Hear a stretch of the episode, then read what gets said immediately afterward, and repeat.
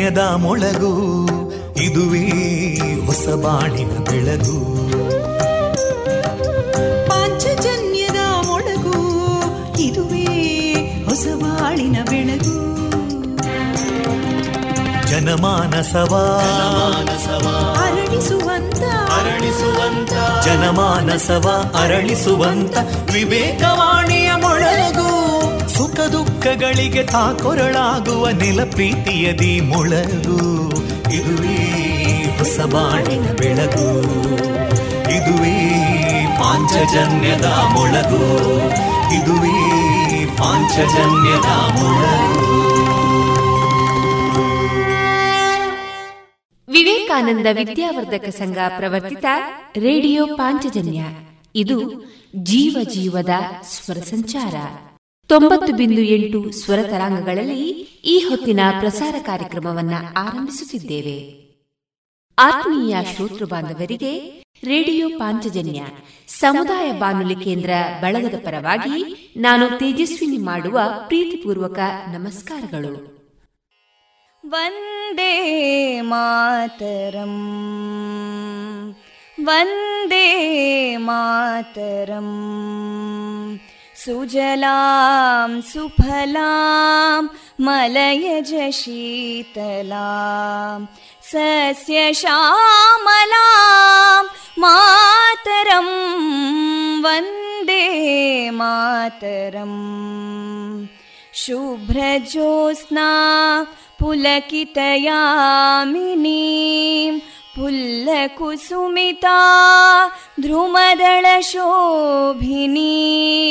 सुहासिनीं सुमधुरभाषिनीं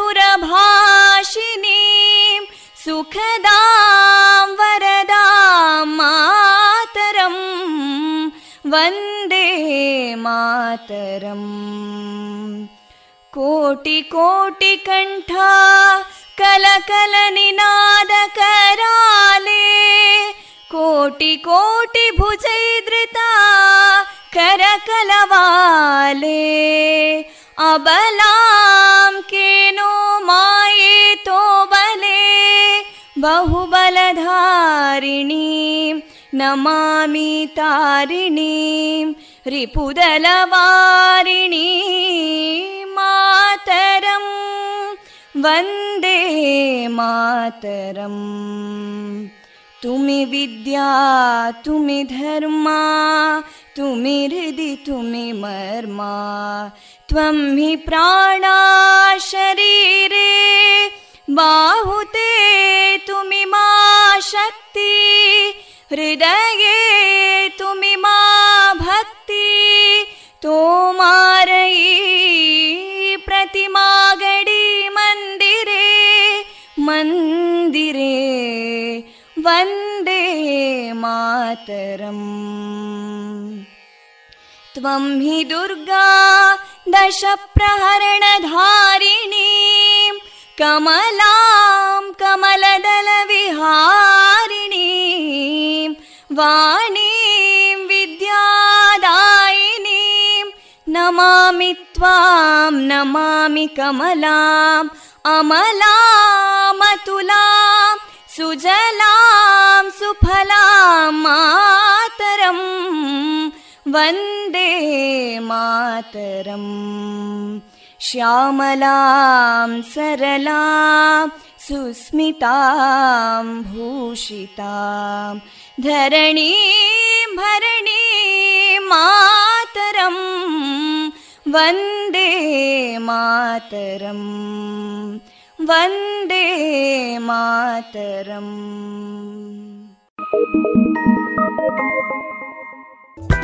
you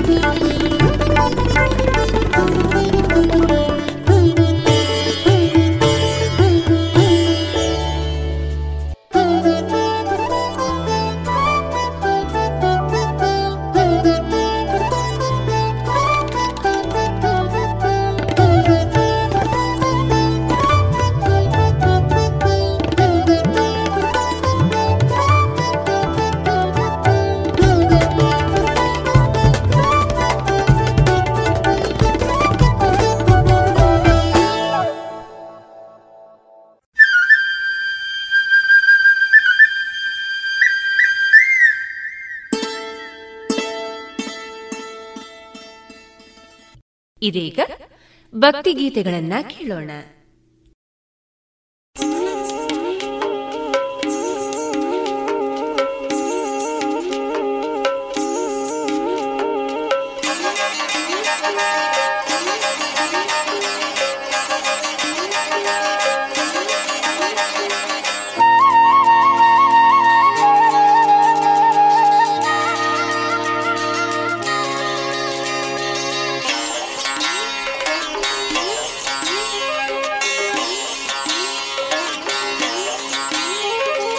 ಎನ್ನಂತ ಭಕ್ತರು, ಅನಂತ ನಿನಗಿಹರು, ನಿನ್ನಂಥ ಸ್ವಾಮಿ ಎನಗಿಲ್ಲ.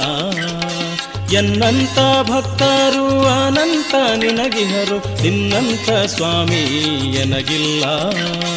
ನಿನ್ನಂಥ ಸ್ವಾಮಿ ಎನಗಿಲ್ಲ, ಅದರಿಂದ ನಿನ್ನೈತೆ ನಿನ್ನ ಸಲಹೆಂದು ನಿನ್ನೈತೆ ನಿನ್ನ ಸಲಹೆಂದು. ಎನ್ನಂತ ಭಕ್ತರು ಅನಂತ ನಿನಗಿಹರು ನಿನ್ನಂತ ಸ್ವಾಮಿ ಎನಗಿಲ್ಲ.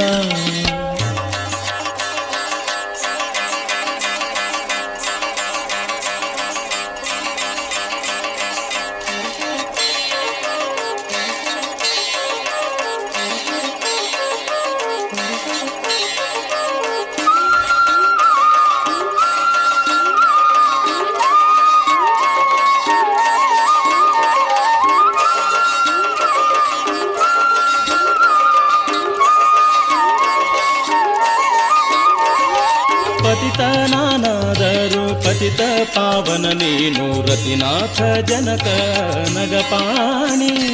ಪತಿತ ನಾನಾದರು ಪತಿತ ಪಾವನ ನೀನು ರತಿನಾಥ ಜನಕ ನಗಪಾಣಿ.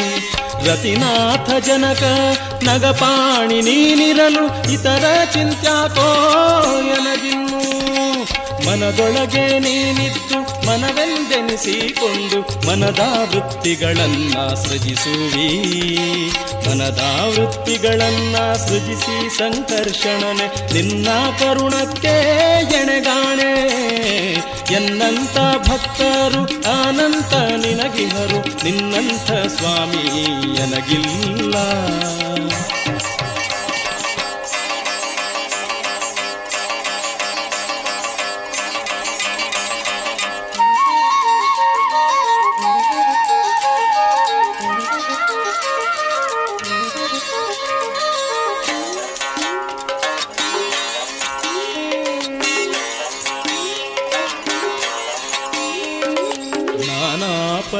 ಪದಾರ್ಥದೊಳು ನಾನಾ ಪ್ರಕಾರದಲ್ಲಿ ನೀನಿದ್ದು ಜಗವ ನಡೆಸುವಿ.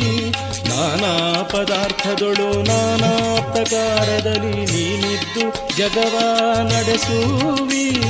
ನೀನಿದ್ದು ಜಗವ ನಡೆಸುವಿ. ಹರಿ ನೀನೆ ನಾನೆಂಬೋ ನರಗೆ ಗತಿಯುಂಟೆ. ಎನ್ನಪ್ಪ ಎನ್ನಮ್ಮ, ಎನ್ನಯ್ಯ, ಎನ್ನಣ್ಣ ಎನ್ನ ರಸ ಎನ್ನ ಕುಲದೈವ. ಎನ್ನಪ್ಪ, ಎನ್ನಮ್ಮ, ಎನ್ನಯ್ಯ, ಎನ್ನಣ್ಣ ಎನ್ನ ರಸ ಎನ್ನ ಕುಲದೈವ. ಎನ್ನ ರಸ ಎನ್ನ ಕುಲದೈವ, ಇಹ ಪರದಿ, ಎನ್ನ ಬಿಟ್ಟಗಲದೇ ಇರು ಕಂಜ ಎನ್ನಂತ ಭಕ್ತರು ಅನಂತ ನಿನಗಿಹರು ನಿನ್ನಂಥ ಸ್ವಾಮಿ ಎನಗಿಲ್ಲ.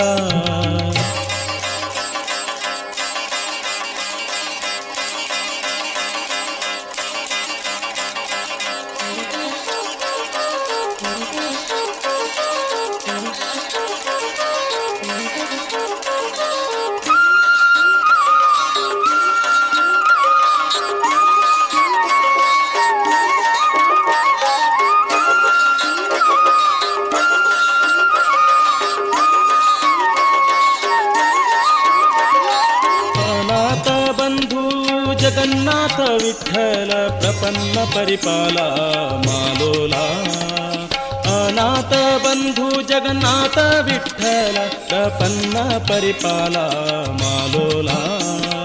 ಪ್ರಪನ್ನ ಪರಿಪಾಲ, ಮಾಲೋಲ ಅರಿಪಾಂಚ ಜನ್ಯಾದೃತ ಪಾಣಿ, ಸಲಹೆಮ್ಮ.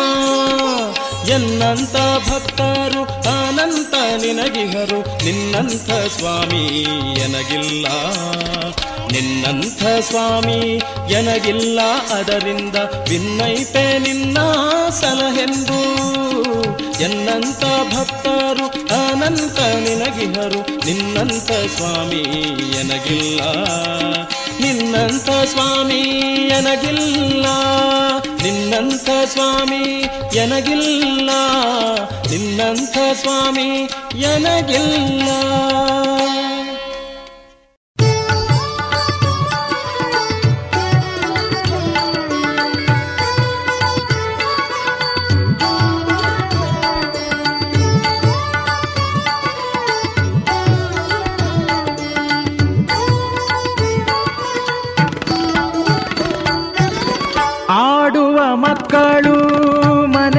ಕಟ್ಟಿದರು, ಆಡುವ ಮಕ್ಕಳು ಮನೆಯ ಕಟ್ಟಿದರು, ಆಟ ಸಾಕೆಂದು ಮುರಿದು ಓಡಿದರು, ಆಟ ಸಾಕೆಂದು ಮುರಿದು ಓಡಿದರು. ಆಡುವ ಮಕ್ಕಳು ಮನೆಯ ಕಟ್ಟಿದರು, ಆಟ ಸಾಕೆಂದು ಮುರಿದು ಓಡಿದರು. ಹೀಗಿರಬೇಕು ಸಂಸಾರ. ಹೀಗಿರಬೇಕು ಸಂಸಾರ. ಹೀಗೆ ಬರೆದಿರಲು ಪ್ರಾಚೀನ. ಹೀಗೆ ಬರೆದಿರಲು ಪ್ರಾಚೀನ. ಆಡುವ ಮಕ್ಕಳು ಮನೆಯ ಕಟ್ಟಿದರು. ಆಡುವ ಮಕ್ಕಳು ಮನೆಯ ಕಟ್ಟಿದರು ಆಟ ಸಾಕೆಂದು ಮುರಿದು ಓಡಿದರು ಆಟ ಸಾಕೆಂದು ಮುರಿದು ಓಡಿದರು.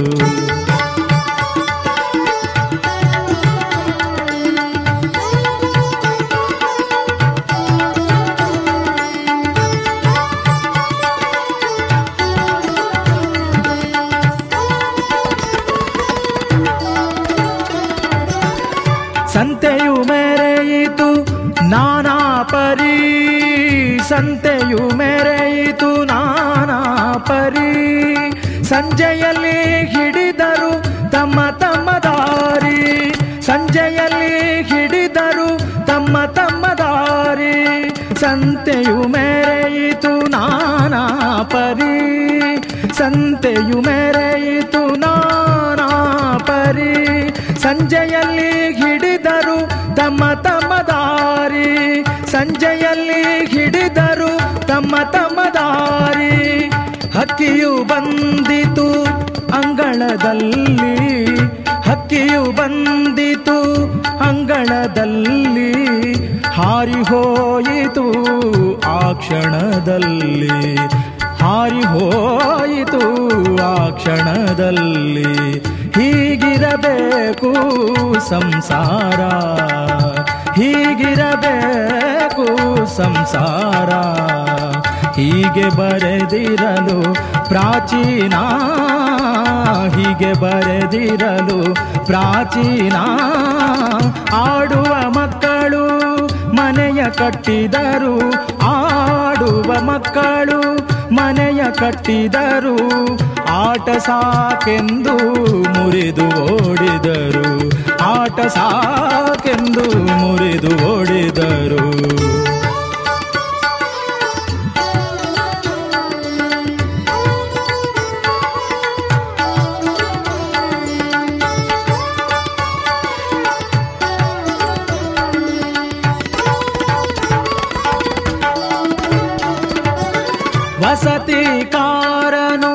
ವಸತಿಗೆ ಬಂದ ವಸತಿ ಕಾರನು ವಸತಿಗೆ ಬಂದ.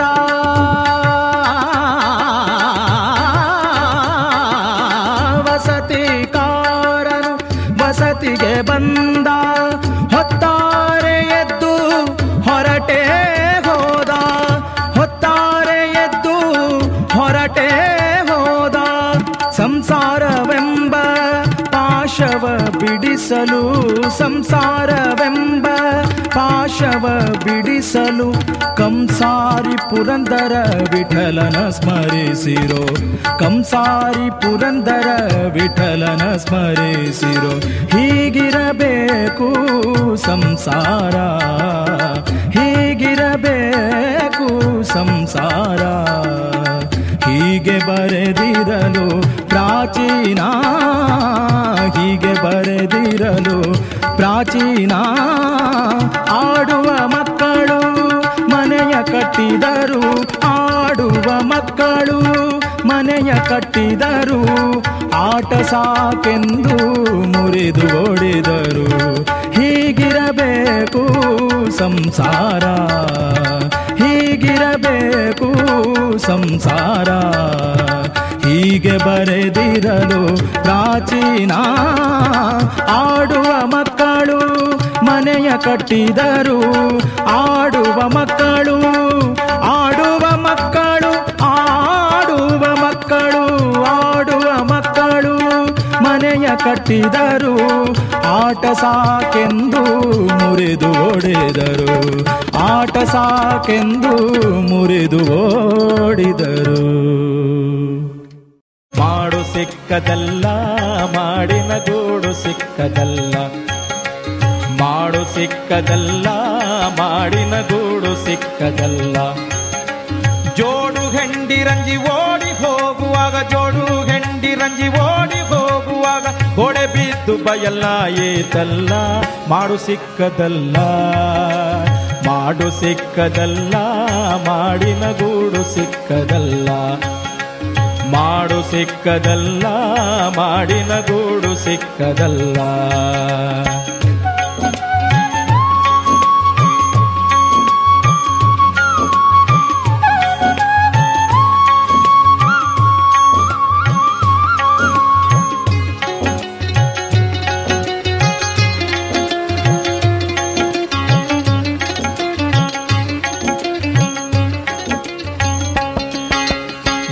ಎಚ್ಚರಗೊಳ್ಳಲಿಲ್ಲ, ಮನವೇ ಹುಚ್ಚನಾದೆನಲ್ಲ. ಎಚ್ಚರಗೊಳ್ಳಲಿಲ್ಲ, ಮನವೇ ಹುಚ್ಚನಾದೆನಲ್ಲ. ಅಚ್ಚಿನೊಳಗೆ ಮೆಚ್ಚು, ಮೆಚ್ಚಿನೊಳಗೆ ಅಚ್ಚು. ಅಚ್ಚಿನೊಳಗೆ ಮೆಚ್ಚು, ಮೆಚ್ಚಿನೊಳಗೆ ಅಚ್ಚು. ಅಚ್ಚಿನೊಳಗೆ ಮೆಚ್ಚು, ಮೆಚ್ಚಿನೊಳಗೆ ಅಚ್ಚು. ಅಚ್ಚಿನೊಳಗೆ ಮೆಚ್ಚು, ಮೆಚ್ಚಿನೊಳಗೆ ಅಚ್ಚು. ಕಿಚ್ಚೆದ್ದು ಹೋಯಿತಲ್ಲ. ಮಾಡು ಸಿಕ್ಕದಲ್ಲ ಮಾಡಿನ ಗೂಡು ಸಿಕ್ಕದಲ್ಲ. ಮಾಡು ಸಿಕ್ಕದಲ್ಲ ಮಾಡಿನ ಗೂಡು ಸಿಕ್ಕದಲ್ಲ.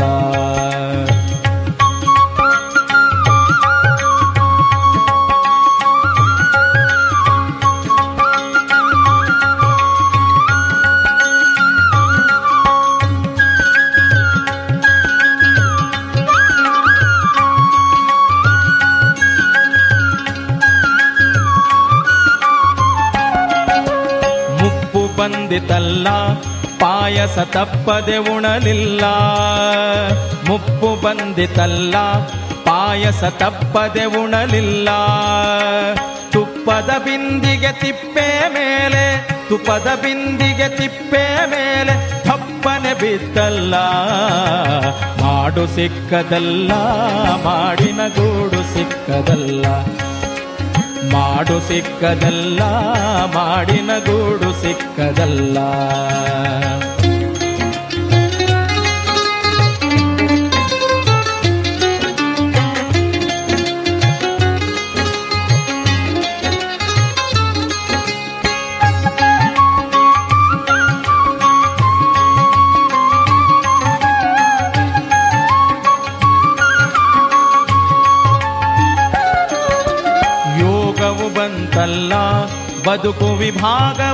ವಿಭಾಗವಾಯಿತಲ್ಲ ಯೋಗವು ಬಂತಲ್ಲ ಬದುಕು ವಿಭಾಗವಾಯಿತಲ್ಲ. ಹೋಗಿ ಶಯನ ಶ್ರೀ ಪುರಂದರ ವಿಠಲನ. ಪುರಂದರ ವಿಠಲ.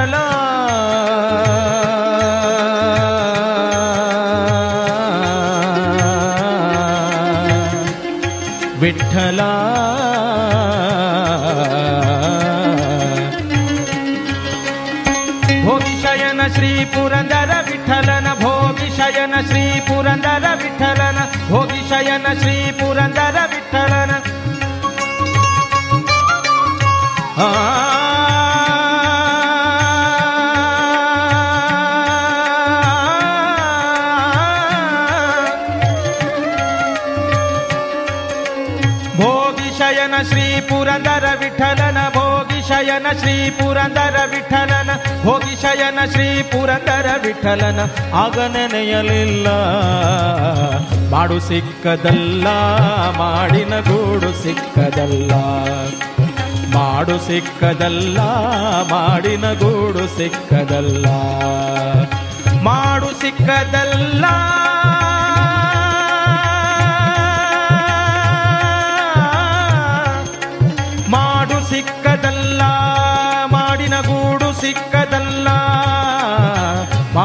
ಸಿಕ್ಕದಲ್ಲ ಮಾಡು ಸಿಕ್ಕದಲ್ಲ ಮಾಡಿನ ಗೂಡು ಸಿಕ್ಕದಲ್ಲ ಮಾಡಿನ ಗೂಡು ಸಿಕ್ಕದಲ್ಲ ಮಾಡಿನ ಗೂಡು ಸಿಕ್ಕದಲ್ಲ.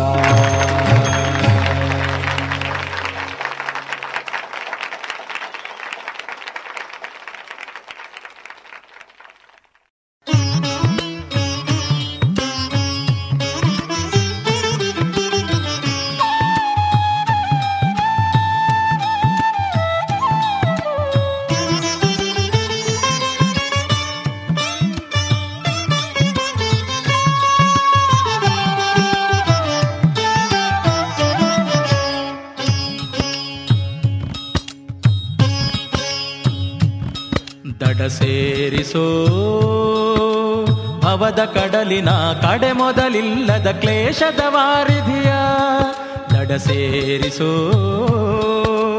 ಭವದ ಕಡಲಿನ ಕಡೆ ಮೊದಲಿಲ್ಲದ ಕ್ಲೇಶದ ವಾರಿಧಿಯ ಶ್ರೀನಿವಾಸ ದಡ ಸೇರಿಸೋ ದಡ ಸೇರಿಸೋ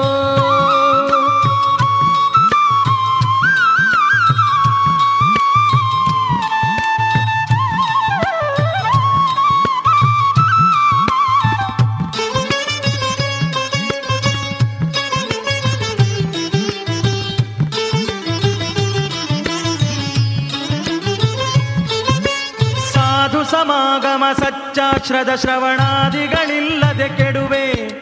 ಮೇದಿನಿಯೊಳು ಮೂಢಾತ್ಮನು ನಾ ಶ್ರೀಪಾದವ ಪೊಂದದೆ ಮಡಿವೆ. ಸಾಧು ಸಮಾಗಮ ಸಚ್ಚಾಶ್ರದ ಶ್ರವಣಾದಿಗಳಿಲ್ಲದೆ ಕೆಡುವೆ. ಮೇದಿನಿಯೊಳು ಮೂಢಾತ್ಮನು ನಾ ಶ್ರೀಪಾದವ ಪೊಂದದೆ ಮಡಿವೆ. ಸಾಸಿರ ನಾಮದಿ ತುಳಸಿ ಕುಸುಮಗಳ ಶ್ರೀ ಶ್ರೀಶನಿಗರ್ಪಿಸಲಿಲ್ಲ. ಸಾಸಿರ ನಾಮದಿ ತುಳಸಿ ಕುಸುಮಗಳ ಶ್ರೀಶನಿಗರ್ಪಿಸಲಿಲ್ಲ ಹೇಸದೆ ಮಾಡಬಾರದ ಮಾಡುತ್ತ ವಾಸುದೇವ ಕೆಟ್ಟೆನಲ್ಲ ತಡ ಸೇರಿಸೋ.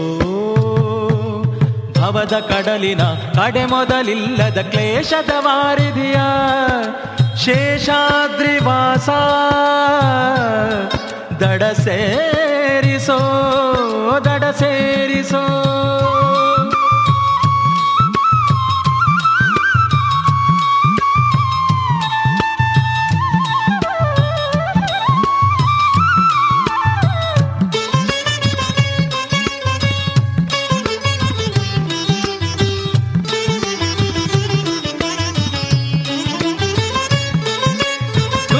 ದುರ್ವಿಷಯಕ್ಕೆ ಮನ ಬೇಸರದೆ ಘನ ಗರ್ವದಿ ವರ್ತಿಪೆನಲ್ಲ ಪರ್ವತ ನೆಗಹುವ ನುಡಿಗಳ ನಾಡುವೆ ನಿರ್ವಾಹ ಕಡ್ಡಿಯೊಳಿಲ್ಲ.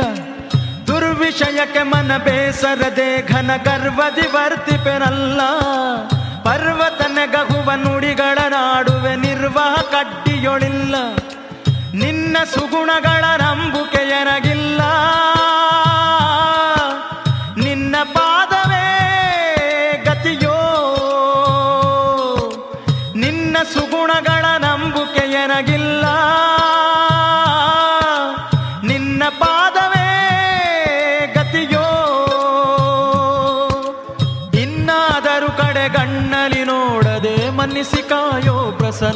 ವೆಂಕಟ ಕೃಷ್ಣ ದಡ ಸೇರಿಸೋ ಭವದ ಕಡಲಿನ ಕಡೆ ಮೊದಲಿಲ್ಲದ ಕ್ಲೇಶದ ವಾರಿಧಿಯ ದಡ ಸೇರಿಸೋ ಭವದ ಕಡಲಿನ ಕಡೆ ಮೊದಲಿಲ್ಲದ ಕ್ಲೇಶದ ವಾರಿಧಿಯ ಶೇಷಾದ್ರಿವಾಸ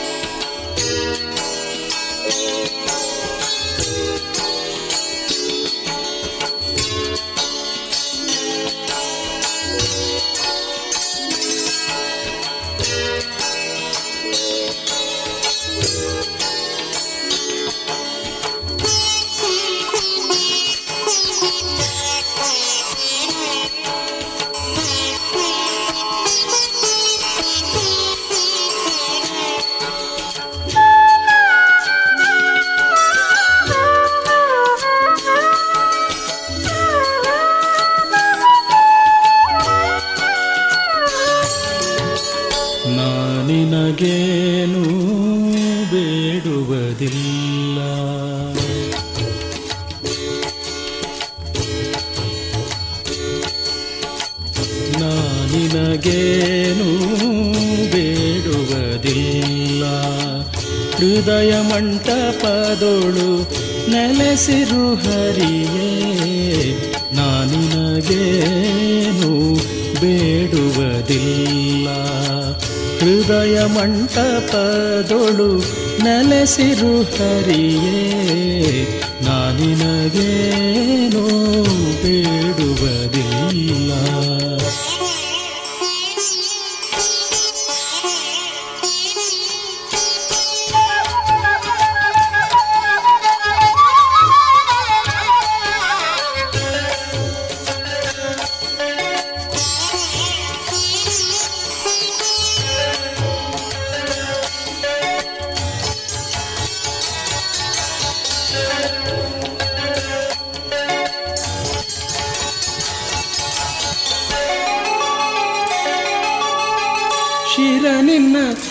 ಚರಣಕ್ಕೆ ಎರಗಲಿ ಕಣ್ಣು ಎರಕದಿಂದಲೇ ನಿನ್ನ ನೋಡಲಿ ಹರಿಯೇ.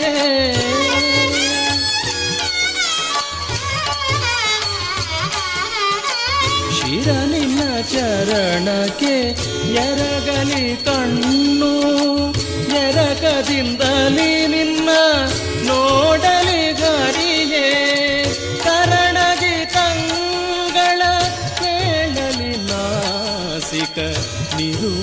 ಬಾಲ್ಯಾನುದಿನ ಘ್ರಾಣಿಸಲಿ.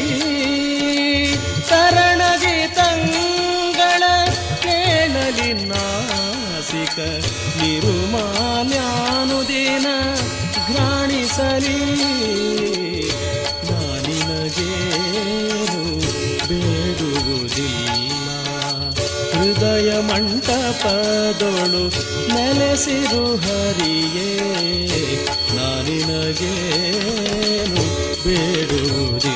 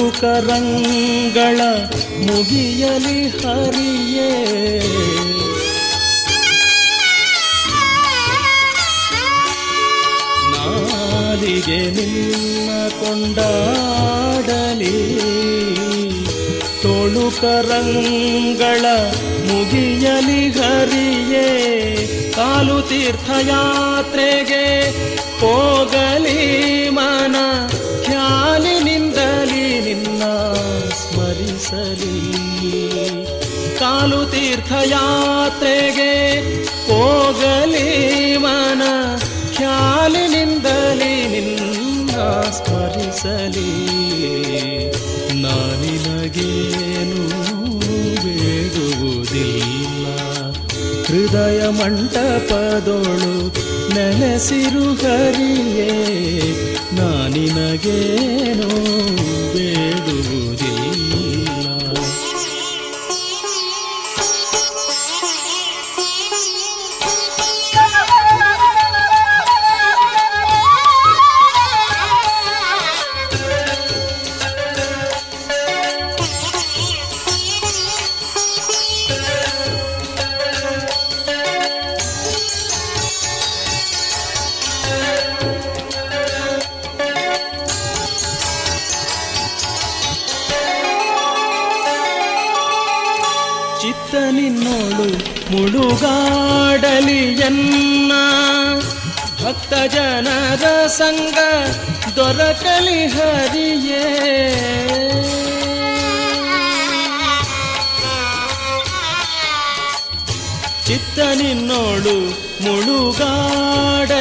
ಎನ್ನ ಭಕ್ತ ಜನರ ಸಂಗ ದೊರಕಲಿ ಘರಿಯೇ ವೃತ್ತಿ ತತ್ವಯೋಗಾಭ್ಯಾಸಕ್ಕಾಗಲಿ ರಂಗ ವಿಠಲ ನಿನ್ನ ದಯವಾಗಲಿ. ವೃತ್ತಿ ತತ್ವಯೋಗಾಭ್ಯಾಸಕ್ಕಾಗಲಿ ರಂಗ ವಿಠಲ ನಿನ್ನ ದಯವಾಗಲಿ.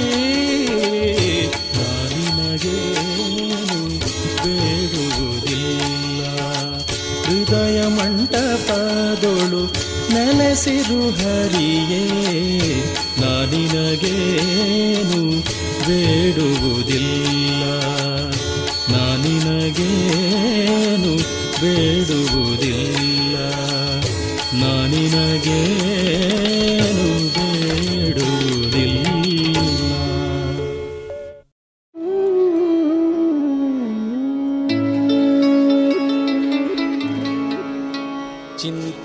ಚಿಂತ್ಯಾಕೆ ಮಾಡುತ್ತಿದ್ದಿ ಚಿನ್ಮಯನಿದ್ದಾನೆ. ಆ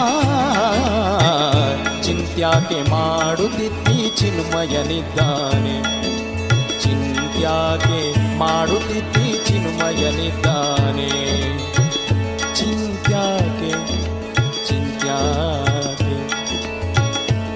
ಚಿಂತ್ಯಾಕೆ ಮಾಡುತ್ತಿದ್ದಿ ಚಿನ್ಮಯನಿದ್ದಾನೆ? ಚಿಂತ್ಯಾಕೆ ಮಾಡುತ್ತಿದ್ದಿ ಚಿನ್ಮಯನಿದ್ದಾನೆ? ನಿನ್ನ ಚಿಂತೆಯ ಬಿಡಿಸುವ ಗೌರಿ ಕಾಂತನಿದ್ದಾನೆ ನಿನ್ನ ಚಿಂತೆಯ ಬಿಡಿಸುವ ಗೌರಿ ಕಾಂತನಿದ್ದಾನೆ ಚಿಂತ್ಯಾಕೆ ಮಾಡುತ್ತಿದ್ದಿ ಚಿನುಮಯನಿದ್ದಾನೆ? ಚಿಂತ್ಯಾಕೆ ಮಾಡುತ್ತಿದ್ದಿ ಚಿನುಮಯನಿದ್ದಾನೆ?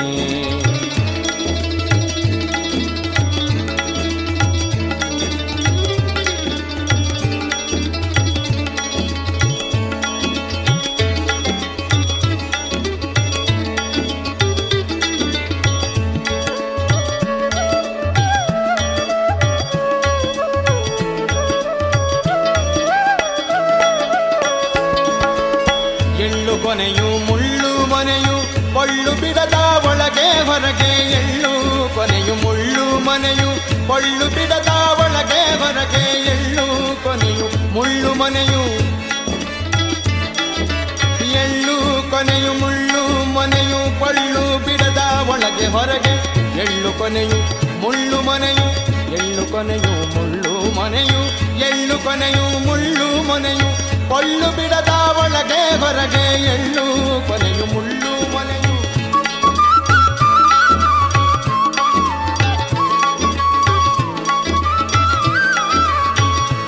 ಕೊನೆಯು ಮುಳ್ಳು ಮನೆಯು, ಪಳ್ಳು ಬಿಡದ ಒಳಗೆ ಹೊರಗೆ ಎಲ್ಲ ಠಾವಿನಲ್ಲಿ ಗೌರಿ.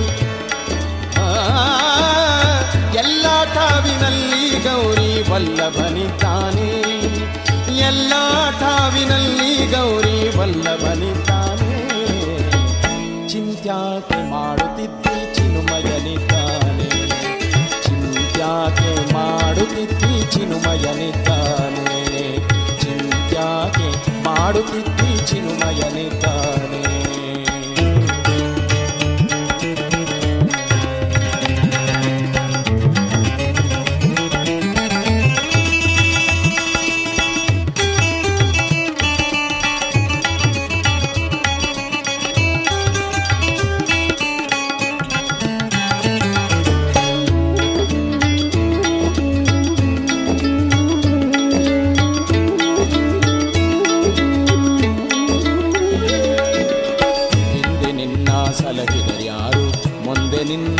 ಸಲಹುವರ್ಯಾರು ಹಿಂದೆ ನಿನ್ನ ಸಲಹಿದರ್ಯಾರು ಮುಂದೆ ನಿನ್ನ ಯಾರು? ಹಿಂದೆ ನಿನ್ನ ಸಲಹಿದರ್ಯಾರು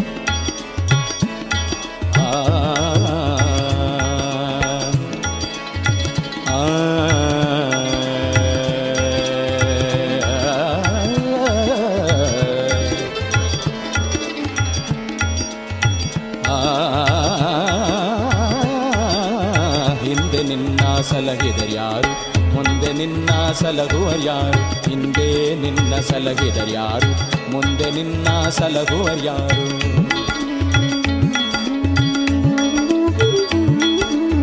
ಹಿಂದೆ ನಿನ್ನ ಸಲಹಿದರ್ಯಾರು ಮುಂದೆ ನಿನ್ನ ಸಲಹುವರ್ಯಾರು ಹಿಂದೆ ನಿನ್ನ ಸಲಹಿದರ್ಯಾರು ಮುಂದೆ ನಿನ್ನ ಸಲಹುವರ್ಯಾರು ಅಂದಿಂದೆಂದೆಂದಿಗೂ ಅಂದಿಂದೆಂದೆಂದಿಗೂ ನಂದಿ ವಾಹನನಿದ್ದಾನೆ ಅಂದಿಂದೆಂದೆಂದಿಗೂ ನಂದಿ ವಾಹನನಿದ್ದಾನೆ. ಚಿಂತ್ಯಾಕೆ ಮಾಡುತ್ತಿದ್ದಿ ಚಿನುಮಯನಿದ್ದಾನೆ. ಚಿಂತ್ಯಾಕೆ ಮಾಡುತ್ತಿದ್ದಿ ಚಿನುಮಯನಿದ್ದಾನೆ.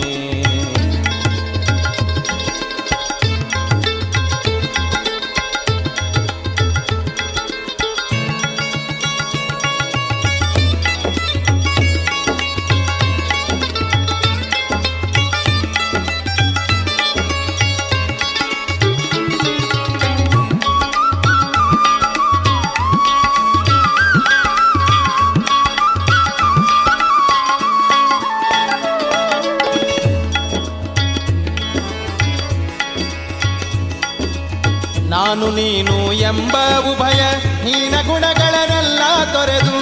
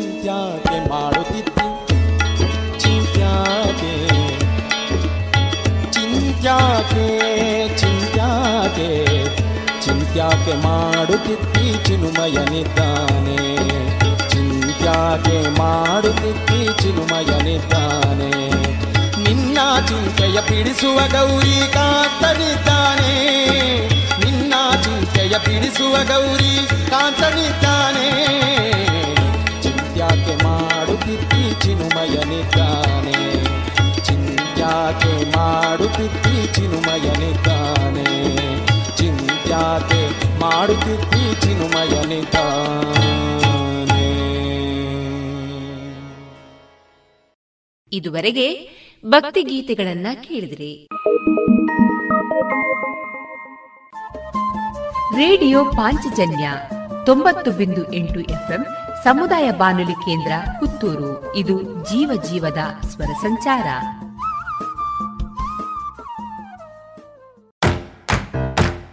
ಬನ್ನಿ ಎಲ್ಲ ಸೇರಿ ಹೊಸ ಹೆಜ್ಜೆ ಇಡೋಣ.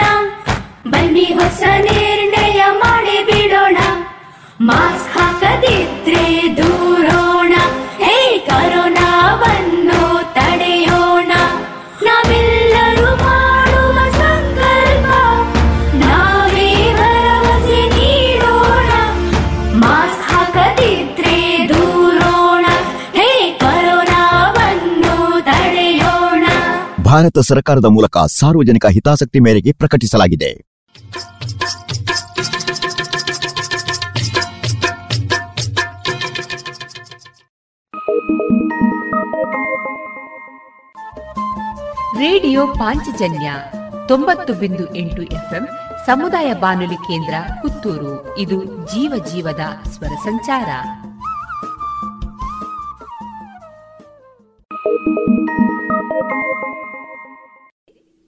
ಇದೀಗ ಸಾಹಿತ್ಯ ಸಂಗಮದಲ್ಲಿ ಡಾಕ್ಟರ್ ಗೀತಾ ಕುಮಾರ್ ರೆಡ್ಡಿ ಅವರಿಂದ ಕವನ ವಾಚನವನ್ನ ಕೇಳೋಣ.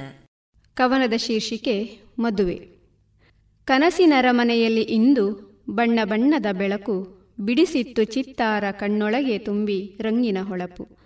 ಅರೆಬಿರಿದ ಮಲ್ಲಿಗೆಯ ಮಾಲೆ ಪರಿಮಳವ ಸೂಸಿತ್ತು, ಬಂದು ಬಳಗದ ಓಡಾಟ ಸಡಗರವ ತುಂಬಿತ್ತು. ನಾಳಿನ ಸಂಭ್ರಮಕ್ಕೆ ಇಂದಿನ ತಯಾರಿ ಮನೆ ಮೂಲೆಗಳಲ್ಲೂ ಹರ್ಷ ಹೊನಲು.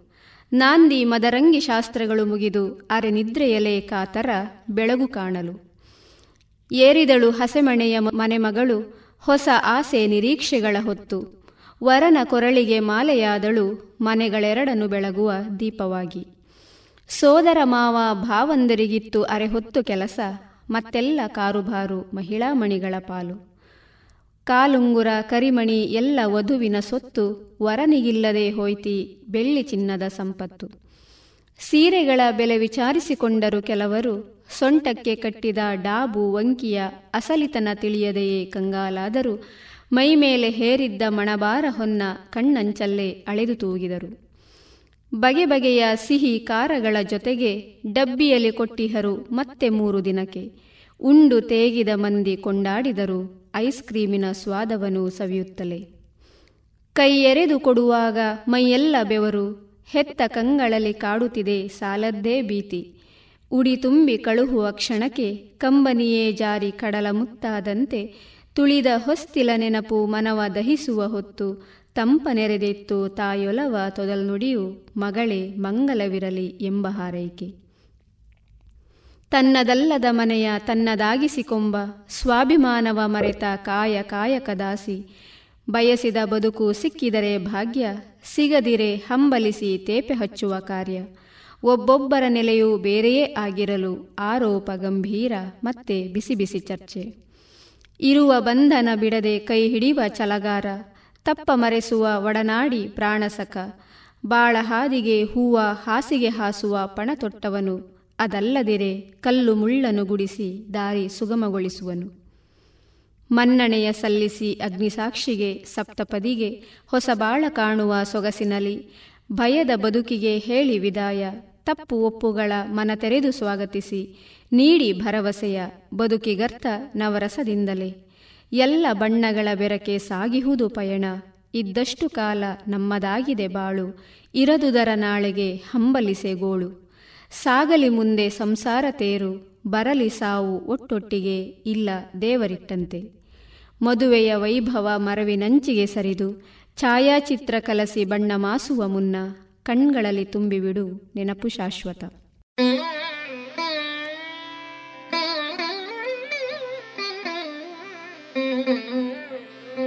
ಕವನದ ಶೀರ್ಷಿಕೆ, ಪುತ್ರರತ್ನ. ಸುತ ಬಯಸಿದ್ದನಂದು ತನ್ನಪ್ಪನ ಸಾಮೀಪ್ಯ. ಪ್ರೀತಿ ತೋರದಿದ್ದರೂ ತಂದೆಯಲ್ಲಿತ್ತದು ಗೌಪ್ಯ. ಬೆಳಗು ಬೈಗಿನ ಹಂಗಿಲ್ಲದ ಪಿತ ಕನಸ ಶ್ರೀಮಂತಿಕೆಗೆ ಹರಸಾಹಸದ ದುಡಿತ. ಕಡು ಕಷ್ಟದಲ್ಲೂ ತಿಜೋರಿ ತುಂಬಲು ಬದ್ಧ, ಕೇಳಿದರೆ ಇದ್ದೇ ಇತ್ತು ಉತ್ತರ ಸಿದ್ಧ. ಮಡದಿ ಮಕ್ಕಳಿಗೆ, ಬಾಳ ಭವಿಷ್ಯಕ್ಕೆ, ಮಗನ ಓದಿಗೆ, ವೃದ್ಧಾಪ್ಯದ ವಿರಾಮಕ್ಕೆ. ಕೂಡಿಡುವ ಚಪಲದಲ್ಲಿ ಕಳೆದುಕೊಂಡುದೆನಿತೋ, ತಿರುಗಿ ಬಾರದ ಕಾಲದ ಪರಮಸುಖವೆನಿತು. ಹಂಬಲಿಸಿ ಪ್ರೀತಿಗೆ ಮಗ ತೊರೆದ ಮನೆಯ ಬೇಕಿರುವುದ ಪಡೆಯಲು ತಿರುಗಿದ್ದ ಗಲ್ಲಿಯ ಅವಮಾನವೆನಿಸಿತ್ತು ಹೆಂಡದಂಗಡಿ ಪಯಣ, ಹೊಕ್ಕಿದ್ದ ಬಾರು, ಕ್ಲಬ್ಬು, ಜೇಬಿನಲ್ಲಿತ್ತು ಕದ್ದ ಹಣ ಗಂಡು ಹೆಣ್ಣುಗಳ ದಂಡು ಹಿಂದು ಮುಂದಿರಲು ಆಪ್ಯಾಯವೆನಿಸಿತ್ತು ಸಿಗರೇಟಿನ ಅಮಲು. ಅಪ್ಪನಿಗೋ ಧನದಾಹ ಕೈಮೀರಿ ಹೋದ ಮಗ.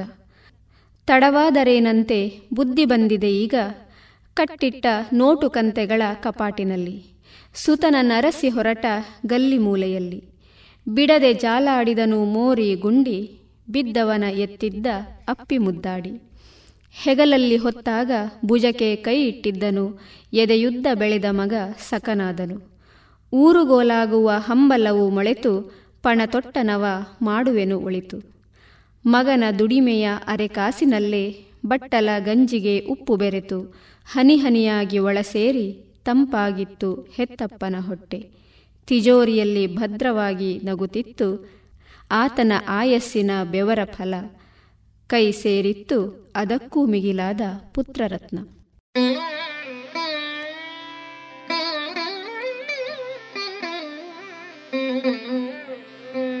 ಇನ್ನು ಮುಂದೆ ಜಯಪ್ಪ ಹೊನ್ನಾಳಿ ಅವರ ಸಾಹಿತ್ಯ ರಚನೆಯ ಹಾಡು ಹಾಡಲಿದ್ದಾರೆ ಎಸ್ ಮಲ್ಲಣ್ಣ.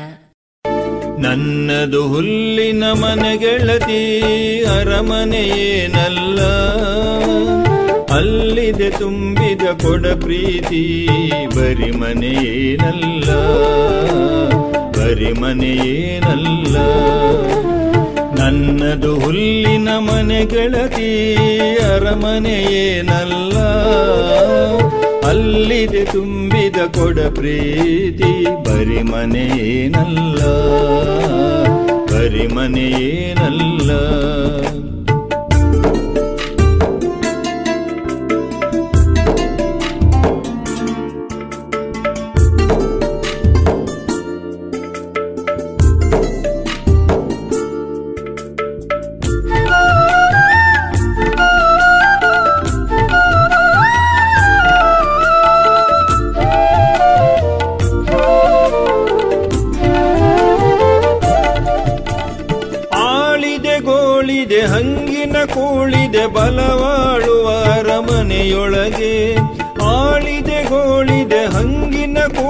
ಕೂಳಿದೆ ಬಲವಾಳುವ ಅರಮನೆಯೊಳಗೆ ಬದುಕಿದೆ, ಬಾಳಿದೆ, ನೆಮ್ಮದಿ ನೆರೆದಿದೆ, ಒಲವಾಳುವ ಗುಡಿತಲಿನೊಳಗೆ ಒಲವಾಳುವ ಗುಡಿತಲಿನೊಳಗೆ.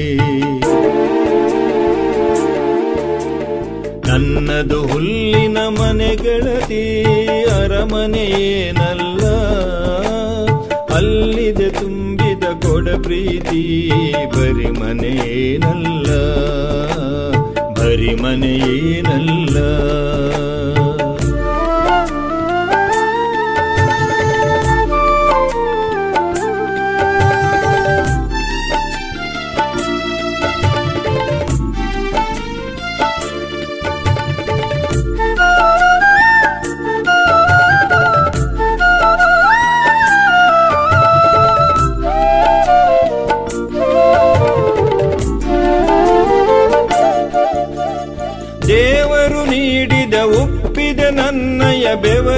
ಗಂಜಿಯ ಊಟಕ್ಕೆ ದೇವರು ನೀಡಿದ ಉಪ್ಪಿದ ನನ್ನಯ ಬೆವರಿನ ಗಂಜಿಯ ಊಟಕ್ಕೆ ಬೆಳದಿಂಗಳಿದೆ ಬೆಳಕಾಡಿಸಲಿಕ್ಕೆ ಭಾವದ ನಿಂಬೆಯ ತೋಟಕ್ಕೆ ಬೆಳದಿಂಗಳಿದೆ ಬೆಳಕಾಡಿಸಲಿಕ್ಕೆ ಭಾವದ ನಿಂಬೆಯ ತೋಟಕ್ಕೆ ಭಾವದ ನಿಂಬೆಯ ತೋಟಕ್ಕೆ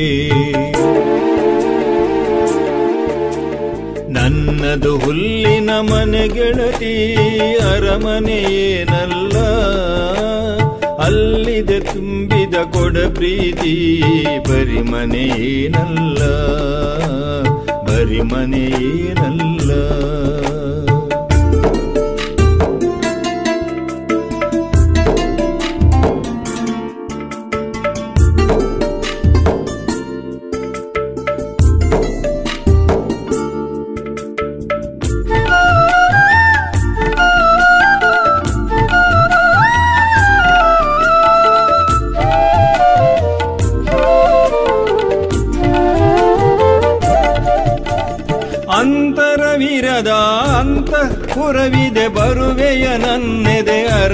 ಅರಮನೆಗೆ ಅಂತರವಿರದ ಅಂತ ಪುರವಿದೆ ಬರುವೆಯ ನನ್ನೆದೆ ಅರಮನೆಗೆ. ತರತಮ ತುಳಿದು ನಿರಂತರ ಬೆಳೆದು ಪ್ರೀತಿಯ ಗೆಲ್ಲಲಿ ಜಗದೊಳಗೆ. ತರತಮ ತುಳಿದು ನಿರಂತರ ಬೆಳೆದು ಪ್ರೀತಿಯ ಗೆಲ್ಲಲಿ ಜಗದೊಳಗೆ. ಪ್ರೀತಿಯ ಗೆಲ್ಲಲಿ ಜಗದೊಳಗೆ. ನನ್ನದು ಹುಲ್ಲಿನ ಮನೆ ಗೆಳತಿ ಅರಮನೆಯೇನಲ್ಲ ಅಲ್ಲಿದೆ ತುಂಬಿದ ಕೊಡ ಪ್ರೀತಿ, ಬರಿ ಮನೆಯೇನಲ್ಲ ನನ್ನದು ಹುಲ್ಲಿನ ಮನೆ ಗೆಳತಿ ಅರಮನೆಯೇನಲ್ಲ ಅಲ್ಲಿದೆ ತುಂಬಿದ ಕೊಡ ಪ್ರೀತಿ, ಬರಿ ಮನೆಯೇನಲ್ಲ ಬರಿ ಮನೆಯೇನಲ್ಲ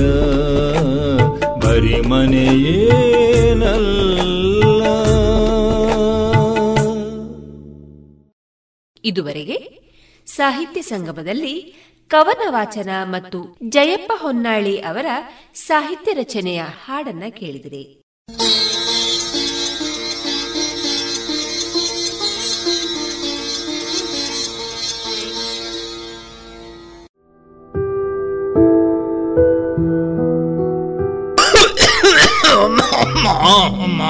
ತೆಮ್ಮ ಉಂಡಜ್ಜರೆ ತೆಮ್ಮ ತರವೇನೆ ಕೈಕಾರ್ವೇನೆ ಪೂರ ಉಂಡು ಮಗ ಅಮ್ಮ ಮರ್ದದ ತೊಂಡರಾಜ್ಜರೆ ಮರ್ದಗ ಪೂರ ದಾಯಗ ಪೊಕ್ಕಡೆ ಖರ್ಚು ಪಾಡ್ನೆ ಮಗ ಎಂಚ ಮರ್ದಗ್ ಖರ್ಚಾಪುಂಡ ಅತ್ತ ಬೊಕ್ಕ ದಾದಾಜ್ಜರೆ ದಿನಕ್ಕೊಂಜಿ ಪೊಸ ಪೊಸ ರೋಗಲು ತರೆದೆರ್ಪುನಗ ಮರ್ದು ದೆತೊಂಜಿಂಡ ಎಂಚ ಅಜ್ಜರೆ ನನ್ನ ಮರ್ದಗ ಆಪುನ ಖರ್ಚಿದ ತರೆ ಬೆಚ್ಚ ಬುಡ್ಲೆ ತಾಯ ತರ ಬೆಚ್ಚ ಬುಡೋಡು ಮಗ ನಮ್ಮ ಪ್ರಧಾನ ಮಂತ್ರಿ ಜನೌಷಧಿ ಉಂಡತಾಜರೆ ಅವು ಪೂರ ಇತ್ತೆ ಓಲುಂಡು ಮಗ ಈ ಪಣ್ಪಂದು ಮತ್ತೆ ಪುತ್ತೂರುಡ ಉಂಡತಾಜರೆ ಅಜ್ಜರೆ. ಪುತ್ತೂರುಡು ಓಲಪ್ಪ. ಪುತ್ತೂರ್ದ ದರ್ಬೇಡ್ಲ ಮಹಾಮಾಯಿ ದೇವಸ್ಥಾನದ ಕೈತಲು ಕ್ಯಾಂಪ್ಕೋ ಬಿಲ್ಡಿಂಗ್ ಇಡ್ಲ ಉಂಡತಾಜರೆ ಹಿಂದೆ ಸಂಪರ್ಕಿಸಿ ಮಹಿಳಾ ವಿವಿಧೋದ್ದೇಶ ಸಹಕಾರಿ ಸಂಘದ ಕಟ್ಟಡ ದರ್ಬೆ ಮತ್ತು ಮಹಮ್ಮಾಯಿ ದೇವಸ್ಥಾನದ ಬಳಿ ಇರುವ ಕ್ಯಾಂಪ್ಕೋ ಬಿಲ್ಡಿಂಗ್ನಲ್ಲಿ ಪ್ರಧಾನಮಂತ್ರಿ ಜನೌಷಧಿ ಕೇಂದ್ರ. ದೂರವಾಣಿ ಒಂಬತ್ತು ನಾಲ್ಕು ಎಂಟು ಮೂರು ಐದು ಒಂದು ಒಂದು ಮೂರು ಏಳು ಒಂದು.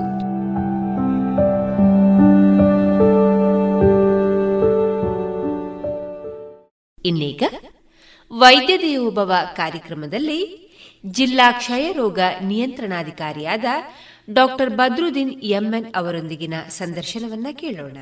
ಇವರನ್ನ ಸಂದರ್ಶಿಸಲಿದ್ದಾರೆ ಡಾಕ್ಟರ್ ವಿಜಯ ಸರಸ್ವತಿ.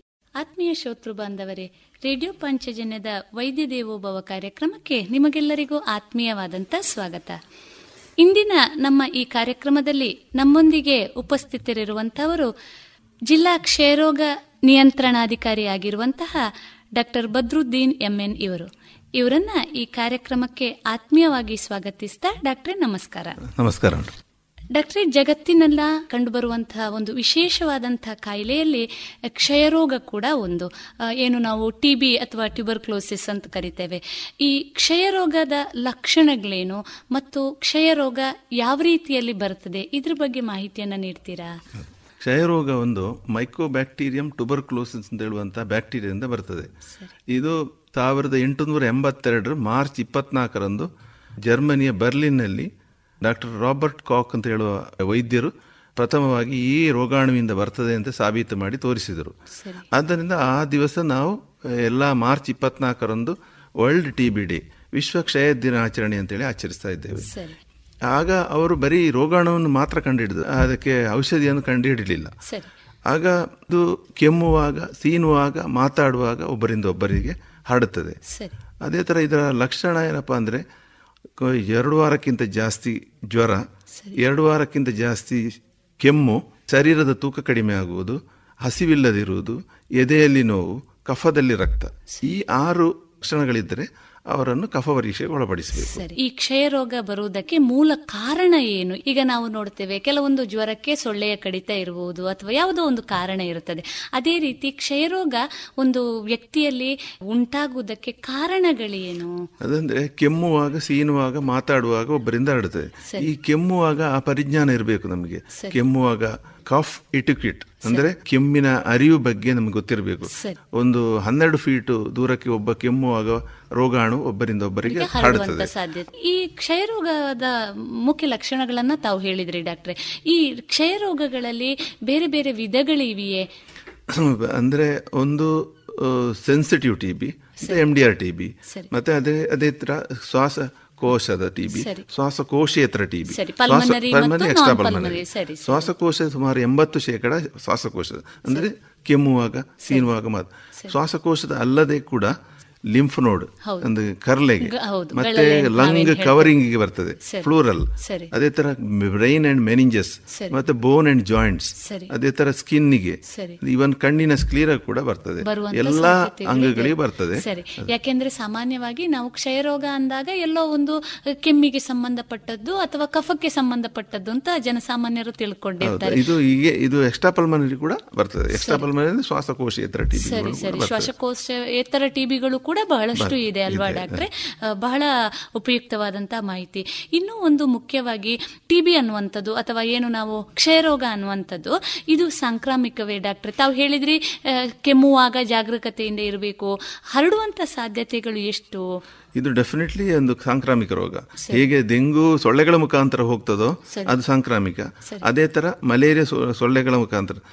ಟಿ ಬಿ ಕಾಯಿಲೆ ಸೊಳ್ಳೆಗಳ ಮುಖಾಂತರ ಅಲ್ಲ ಅದು ಕೆಮ್ಮುವಾಗ ಸೀನುವಾಗ ಮಾತಾಡುವಾಗ ಡ್ರಾಪ್ಲೆಟ್ ಇನ್ಫೆಕ್ಷನ್ ಮುಖಾಂತರ ಒಬ್ಬರಿಂದ ಒಬ್ಬರಿಗೆ ಹರಡ್ತದೆ. ತುಂತುರು ಹನಿಗಳ ಮುಖಾಂತರ ಹನಿಗಳ ಮೂಲಕ ಶ್ವಾಸಕೋಶದಲ್ಲಿ ಬರುವಂತಹ ಈ ಕಾಯಿಲೆಗಳು ರೋಗಿ ಕೆಮ್ಮಿದ್ರೆ ಹನ್ನೆರಡು ಫೀಟ್ ಕೂಡ ರೋಗಾಣು ಹರಡುವಂತ ಸಾಧ್ಯತೆ ಇದೆ ಅಲ್ವಾ ಡಾಕ್ಟ್ರೆ? ಬಹಳ ಉಪಯುಕ್ತವಾದಂತಹ ಮಾಹಿತಿ. ಇನ್ನೂ ಒಂದು ಮುಖ್ಯವಾಗಿ ಈ ಟಿಬಿ ಅಥವಾ ಕ್ಷಯರೋಗವನ್ನ ಪತ್ತೆ ಹಚ್ಚುವ ವಿಧಾನಗಳು ಯಾವುವು ಡಾಕ್ಟ್ರೆ? ಈಗ ಅದರಲ್ಲಿ ಹಲವಾರು ಉಂಟು. ಈಗ ಈ ಆರು ಲಕ್ಷಣಗಳಿರುವಂತಹ ಪ್ರಿಸಂಟಿವ್ ರೋಗಿಯನ್ನು ನಾವು ಪರೀಕ್ಷೆಗೊಳಪಡಿಸ್ತೇವೆ. ಅದರಲ್ಲಿ ಪ್ರಥಮವಾಗಿ ಕಫ ಪರೀಕ್ಷೆ. ಅದು ಕಫ ಪರೀಕ್ಷೆಯನ್ನು ನಾವು ನಿಗದಿತ ಪ್ರಯೋಗಶಾಲೆಯಲ್ಲಿ ಅಂದರೆ ಪ್ರಾಥಮಿಕ ಆರೋಗ್ಯ ಕೇಂದ್ರ ಹಾಗೂ ಮೆಡಿಕಲ್ ಕಾಲೇಜಿನ ಪ್ರಾಥಮಿಕ ಪ್ರಯೋಗಾಲಯದಲ್ಲಿ ಕಫವನ್ನು ಪರೀಕ್ಷೆ ಮಾಡ್ತೇವೆ. ಝೆಡ್ ಸ್ಟೈನ್ ಮತ್ತು ಆರಮಿನ್ ಸ್ಟೈನ್ ಎರಡು ವಿಧದುಂಟು ಅಂದರೆ ಎಲ್ ಇ ಡಿ ಮುಖಾಂತರ ಅಥವಾ ಝಡ್ ಎನ್ ಸ್ಟೈನ್ ಮುಖಾಂತರ ಅದರಲ್ಲಿ ಮೈಕ್ರೋಸ್ಕೋಪಲ್ಲಿ ನೋಡಿ ಆ ರೋಗಾಣುವನ್ನು ಪತ್ತೆ ಹಚ್ಚಿ ಟಿ ಬಿ ಕಾಯಿಲೆ ಇದೆ ಅಂತೇಳಿ ದೃಢಪಡಿಸ್ತೇವೆ. ಇದು ಒಂದನೆಯದು. ಇನ್ನೊಂದು ಎಕ್ಸ್ರೇ. ಎಕ್ಸ್ರೇದು ಡೆಫಿನೆಟ್ ಟಿ ಬಿ ಅಂತ ಹೇಳಿಕ್ಕೆ ಆಗುದಿಲ್ಲ. ಆ ಶ್ವಾಸಕೋಶದಲ್ಲಿ ಏನಾದರೂ ಲೀಜನ್ ಇರ್ತದೆ. ಕನ್ಸಾಲ್ಟೇಷನ್ ಅಥವಾ ಹೇಜಿನೆಸ್ ಅಥವಾ ಏನಾದರೂ ಹೋಲ್ಸ್ ಏನಾದರೂ ಇರ್ತದೆ. ಆ ಅದನ್ನು ಆ ಆಧಾರದಲ್ಲಿ ಅವನಿಗೆ ಟಿ ಬಿ ಇರ್ಬೋದು ಅಂತ ಹೇಳಿ ಅದನ್ನು ಟಿ ಎಕ್ಸ್ರೇ ಎಂದು ನಾಟ್ ಎ ಡಯಾಗ್ನೋಸ್ಟಿಕ್. ಇಸ್ ಒಂದು ಕಾಂಪ್ಲಿಮೆಂಟರಿ. ಅಂದರೆ ಕಾಂಪ್ಲಿಮೆಂಟರಿ ಅಂದರೆ ಒಂದು ಸ್ಕ್ರೀನಿಂಗ್ ಮೆಥಡ್ ಅಷ್ಟೇ. ಮತ್ತೆ ಅವರನ್ನು ಕಫ ಪರೀಕ್ಷೆಗೆ ಒಳಪಡಿಸಬೇಕು ಇದು ಎರಡನೇದು. ಮೂರನೇದು ಸಿಬಿನೆಟ್ ಅಂತ ಹೇಳುವಂಥದ್ದು ಮೆಷಿನ್ ಅದು ನಮ್ಮ ದಕ್ಷಿಣ ಕನ್ನಡದಲ್ಲಿ ಮಂಗಳೂರು ವೆನ್ಲಾಕ್ ಹಾಸ್ಪಿಟಲ್ ಮತ್ತೆ ಪುತ್ತೂರು ಸಾರ್ವಜನಿಕ ಆಸ್ಪತ್ರೆಯಲ್ಲಿ cartridge based nucleic acid amplification test ಅಂತ ಹೇಳುವಂಥದ್ದು. ಒಂದು ಟೆಸ್ಟ್ ಇದು ಉಂಟು ಅದು ಸುಮಾರು ಹದಿನೈದು ಲಕ್ಷದಿಂದ ಜಾಸ್ತಿ ಮೆಷಿನಿಗೆ ಕಾಸ್ಟ್ ಆಗ್ತದೆ. ಅದರಲ್ಲಿ ನಾಲ್ಕು ಕ್ಯಾಟ್ರಿಜನ್ನು ಒಟ್ಟಿಗೆ ಹಾಕಿ ಅದರಲ್ಲಿ ನಾವು ಟೆಸ್ಟ್ ಮಾಡಿ ಟೂ ಅವರ್ಸಲ್ಲಿ ರಿಸಲ್ಟ್ ಸಿಗ್ತದೆ. ಟಿ ಬಿ ಬ್ಯಾಕ್ಟೀರಿಯಾ ಉಂಟಾ ಇಲ್ವಾ? ಇನ್ನೊಂದು ರಿಫ್ಯಾಂಪಿಸಿನ್ ನಾವು ಪ್ರಥಮವಾಗಿ ಕೊಡುವಂಥ ನಾಲ್ಕು ಡ್ರಗ್ಗಳಲ್ಲಿ ರಿಫ್ಯಾಂಪಿಸಿನ್ ಒಂದು ಡ್ರಗ್ ಅದಕ್ಕೆ ರೆಸಿಸ್ಟೆನ್ಸ್ ಸೆನ್ಸಿಟಿವ್ ಅಂತ ಗೊತ್ತಾಗ್ತದೆ. ಇದು ಮೂರನೇ ಟೆಸ್ಟ್. ಮತ್ತೆ ಎಲ್ ಪಿ ಎ ಅಂದ್ರೆ ಲೈನ್ ಪ್ರೋಬೆಸ್ ಅದು ಐ ಎನ್ ಎಚ್ ರೆಸಿಸ್ಟೆನ್ಸ್ ಗೊತ್ತಾಗ್ಲಿಕ್ಕೆ. ಇನ್ನು ನಾಲ್ಕು ಡ್ರಗ್ ಅಲ್ಲಿ rifampicin I N H I N H ಆ ವ್ಯಕ್ತಿಗೆ ಹಿಡಿತಿದೋ ಇಲ್ವೋ ಅಂತ ಹೇಳಿ ನೋಡಲಿಕ್ಕೆ ಎಲ್ ಪಿ ಲೈನ್ ಪ್ರೋಬೆಸ್ ಅಂತ ಮಾಡ್ತೇವೆ. ಅದು ಬೆಂಗಳೂರಲ್ಲಿ ಮಾಡ್ತೇವೆ. ಅದೇ ಥರ ಇನ್ನೊಂದು ಕಲ್ಚರ್ ಈಗ ನಾವು ಎರಡು ವಿಧ ಲಿಕ್ವಿಡ್ ಕಲ್ಚರ್ ಒಂದು ಸಾಲಿಡ್ ಕಲ್ಚರ್ ನಾವು ಮಾಡುವಂಥದ್ದು ಲಿಕ್ವಿಡ್ ಕಲ್ಚರು ಅದು ಹುಬ್ಬಳ್ಳಿಗೆ ನಾವು ಹತ್ತು ಡಿಸ್ಟ್ರಿಕ್ಟ್ ಅದು ಹುಬ್ಬಳ್ಳಿಗೆ ಕಳಿಸ್ತೇವೆ. ಅಲ್ಲಿ ಕಲ್ಚರ್ ಮಾಡಿ ಅದರಲ್ಲಿ ಯಾವುದಾದ್ರು ಸೆನ್ಸಿಟಿವ್ ಉಂಟಾ ರೆಸಿಸ್ಟೆಂಟ್ ಉಂಟಾ ಅಂತ ಹೇಳಿ ಅದನ್ನು ಐಡೆಂಟಿಫೈ ಮಾಡಿ ನಮಗೆ ತಿಳಿಸ್ತಾರೆ. ಇದಕ್ಕೆಲ್ಲವನ್ನು ಈ ಸ್ಪೂಟಮ್ ಟ್ರಾನ್ಸ್ಪೋರ್ಟೇಷನ್ ಇದೆಲ್ಲ ನಾವು ಪೋಸ್ಟಲ್ಲಿ ಟೈ ಅಪ್ ಮಾಡ್ಕೊಂಡಿದ್ದೇವೆ. ಪೋಸ್ಟ್ರಿಂದ ಎಲ್ಲ ಪ್ರಾಥಮಿಕ ಆರೋಗ್ಯ ಕೇಂದ್ರದಿಂದ ಸಿ ಬಿ ನೆಟ್ ಸೈಟಿಗೂ ಕೂಡ ಹಾಗೆ ಹುಬ್ಬಳ್ಳಿಗೂ ಕೂಡ ಕಳಿಸುವಂತಹ ವ್ಯವಸ್ಥೆ ಉಂಟು. ಸರಿ. ಡಾಕ್ಟರ್ ಇದು ಈ ಶ್ವಾಸಕೋಶಕ್ಕೆ ಸಂಬಂಧಪಟ್ಟಂತ ಟಿ ಬಿ ಅಥವಾ ಕ್ಷಯವನ್ನ ಕಂಡುಹಿಡುಕುವ ಪತ್ತೆ ವಿಧಾನಗಳಾದ್ರೆ ಈ ಶ್ವಾಸಕೋಶೇತರ ಇತರ ಅಂತ ತಾವು ಹೇಳಿದ್ರಲ್ಲ ಅಲ್ಲಿ ಪತ್ತೆ ವಿಧಾನದಲ್ಲಿ ಅದರಲ್ಲೂ ಕೂಡ ಹಾಗೆ? ಅದರಲ್ಲಿ ಕಫ ಪರೀಕ್ಷೆ ಅಂತ ಹೇಳಿ ಮಾಡ್ಲಿಕ್ಕೆ ಆಗುದಿಲ್ಲ. ಈಗ. ಎಕ್ಸಾಂಪಲ್ ಲಿಂಫ್ ನೋಡ್. ಲಿಂಫ್ ನೋಡ್ ಅನ್ನು ಕ್ರಶ್ ಮಾಡಿ ಅದನ್ನು ಸೀಬ್ನೆಟ್ ಅಲ್ಲಿ ಬೇಕಾದ್ರೆ ನೋಡಬಹುದು ಅಥವಾ ಅದನ್ನು ಬಯೋಪ್ಸಿ ಮಾಡಿ ಮೈಕ್ರೋಸ್ಕೋಪ್ ಅಲ್ಲಿ ಕೂಡ ನೋಡಿ ಅದನ್ನು ದೃಢಪಡಿಸಬಹುದು ಪೆಥಾಲಜಿಕಲ್ ಟೆಸ್ಟ್. ಇನ್ನು ಅದೇ ತರ ಸಿ ಎಸ್ ಎಫ್ ಮತ್ತೆ ಫ್ಲೂರಲ್ ಫ್ಲೂಯಿಡ್ ಮತ್ತೆ ಕೆಲವೊಮ್ಮೆ ಎಕ್ಸ್ರೇ ಬೇಕಾಗ್ತದೆ ಕೆಲವೊಮ್ಮೆ ಸ್ಕ್ರೀನಿಂಗ್ ಮಾಡಬೇಕಾಗ್ತದೆ ಕೆಲವೊಮ್ಮೆ ಆ ಸ್ಪೆಷಲಿಸ್ಟ್ ಅದು ಒಪಿನಿಯನ್ ಬೇಕಾಗ್ತದೆ. ಈಗ ನೀವು ಬ್ರೈನ್ ಅಥವಾ ಮೆನಿಂಜಸ್ ಇನ್ಫೆಕ್ಷನ್ ಆದರೆ ಅದನ್ನು ಸಿ ಎಸ್ ಎಫ್ ಅನಾಲಿಸಿಸ್ ಮಾಡಿ ನ್ಯೂರಾಲಜಿಸ್ಟ್ ಒಪಿನಿಯನ್ ತಗೊಂಡು ಮತ್ತೆ ನಾವು ಕಂಟಿನ್ಯೂ ಮಾಡಬೇಕಾಗ್ತದೆ ಟ್ರೀಟ್ಮೆಂಟ್ ಡಾಕ್ಟ್ರೆ ಇದನ್ನ ಈ ಕ್ಷಯ ರೋಗವನ್ನ ಪತ್ತೆ ಹಚ್ಚಿದ ನಂತರ ಇದಕ್ಕೆ ಟ್ರೀಟ್ಮೆಂಟ್ ಅಂತ ನಾವು ಏನ್ ಹೇಳ್ತೇವೆ? ವಿಧಾನಗಳು ಹೇಗೆ? ರೀತಿಯ ಬಗ್ಗೆ ಒಂದಿಷ್ಟು ಮಾಹಿತಿ? ಇದರಲ್ಲಿ ಎರಡು ವಿಧ ಟ್ರೀಟ್ಮೆಂಟ್ ಉಂಟು. ಒಂದು ಸೆನ್ಸಿಟಿವ್ ಅಂದ್ರೆ ಯಾವ ಡ್ರಗ್ ರೆಸಿಸ್ಟೆಂಟ್ ಇಲ್ಲ ಅಂತ ಹೇಳಿ ಇನ್ನೊಂದು ಡ್ರಗ್ ರೆಸಿಸ್ಟೆಂಟ್ ಟಿ ಬಿಗಳು ಡ್ರಗ್ ಸೆನ್ಸಿಟಿವ್ ಟಿ ಬಿಯನ್ನು ನಮ್ಮ ಪ್ರಾಥಮಿಕ ಆರೋಗ್ಯ ಕೇಂದ್ರದಲ್ಲೇ ನಾವು ಮಾಡೋದು. ಅದಕ್ಕೆ ಫೋರ್ ಎಫ್ ಡಿ ಸಿ ಮತ್ತು ತ್ರೀ ಎಫ್ ಡಿ ಸಿ ಅಂತ ಅಂದ್ರೆ ಈ ಫೋರ್ ಎಫ್ ಟಿ ಸಿಯಲ್ಲಿ rifampicin I N H ethambutol pyrazinamide ನಾಲ್ಕು ಡ್ರಗ್ಗಳು ಉಂಟು. ಅದು ಇಂಟೆನ್ಸಿವ್ ಫೇಸ್ ಆಗಿ ಫಸ್ಟಿನ ಎರಡು ತಿಂಗಳು ನಾವು ಕೊಡ್ತೇವೆ. ಮತ್ತೆ ಕಂಟಿನ್ಯೂಷನ್ ಪೀರಿಯಡ್ ಮುಂದಿನ ನಾಲ್ಕು ತಿಂಗಳು three F D C rifampicin I N H ಮತ್ತೆ ಇತಾಂಬುಟಾಲ್ ಮೂರನ್ನು ನಾವು ಪುನಃ ಪೈರಿಸಿನಮೈಡ್ ಬಿಟ್ಟು ಉಳಿದ ಮೂರು ಡ್ರಗ್ ಅನ್ನು ನಾವು ಕಂಟಿನ್ಯೂಷನ್ ಪೀರಿಯಡ್ ಅಲ್ಲಿ ನಾಲ್ಕು ತಿಂಗಳು ಕಂಟಿನ್ಯೂ ಟೋಟಲ್ ಆರು ತಿಂಗಳು ಟ್ರೀಟ್ಮೆಂಟ್ ಇದು ಸೆನ್ಸಿಟಿವ್ ಟ್ರೀಟ್ಮೆಂಟ್ ಸೆನ್ಸಿಟಿವ್ ಈಗ ರೆಸಿಸ್ಟೆಂಟ್ ಬಂದ್ರೆ ನಾವು ಅವರನ್ನು ಈಗ ಸಿಬಿನೆಟ್ ಕಳಿಸ್ತೇವೆ. ಸಿಬಿನೆಟ್ ರೆಸಿಸ್ಟೆಂಟ್ ಸೆನ್ಸಿಟಿವ್ ಅಂತ ರೆಸಿಸ್ಟೆಂಟ್ ಬಂದರೆ ಅವರು ಎಂ ಡಿ ಆರ್ ಟ್ರೀಟ್ಮೆಂಟ್ಗೆ ಹೋಗ್ತಾರೆ. ಡ್ರಗ್ ರೆಸಿಸ್ಟೆಂಟ್ ಈಗ ಎಂ ಡಿ ಆರ್ ಅಂದ್ರೆ ರಿಫಾಂಪಿಸಿನ್ ಮತ್ತೆ ಐ ಎನ್ ಎಚ್ ಬೋತ್ ಇದ್ರೆ ಎಂ ಡಿ ಆರ್ ಅದೇ ತರ ರೆಸಿಸ್ಟೆಂಟ್ ಎಂ ಡಿ ಆರ್ ಕೊಡುವಂತ ಡ್ರಗ್ ಲೈಕ್ ಲಿಯೋಫ್ಲಾಕ್ಸಿನ್ ಅಥವಾ ಇಂಜೆಕ್ಟಬಲ್ಗೆ ಏನಾದರೂ ರೆಸಿಸ್ಟೆನ್ಸ್ ಬಂದರೆ ಅವರನ್ನು X D R drug resistant T B ಅಂತ ಹೇಳೋದು. ಅದೇ ಥರ ಈ ಎರಡು ಡ್ರಗ್ ರೆಸಿಸ್ಟೆಂಟ್ ಟಿ ಬಿಗಳನ್ನು ಕೂಡ ನಾವು ಇಲ್ಲಿ ಪಿ ಎಸ್ ಸಿಯಲ್ಲಿ ನಾವು ಟ್ರೀಟ್ ಮಾಡಲಿಕ್ಕಿಲ್ಲ.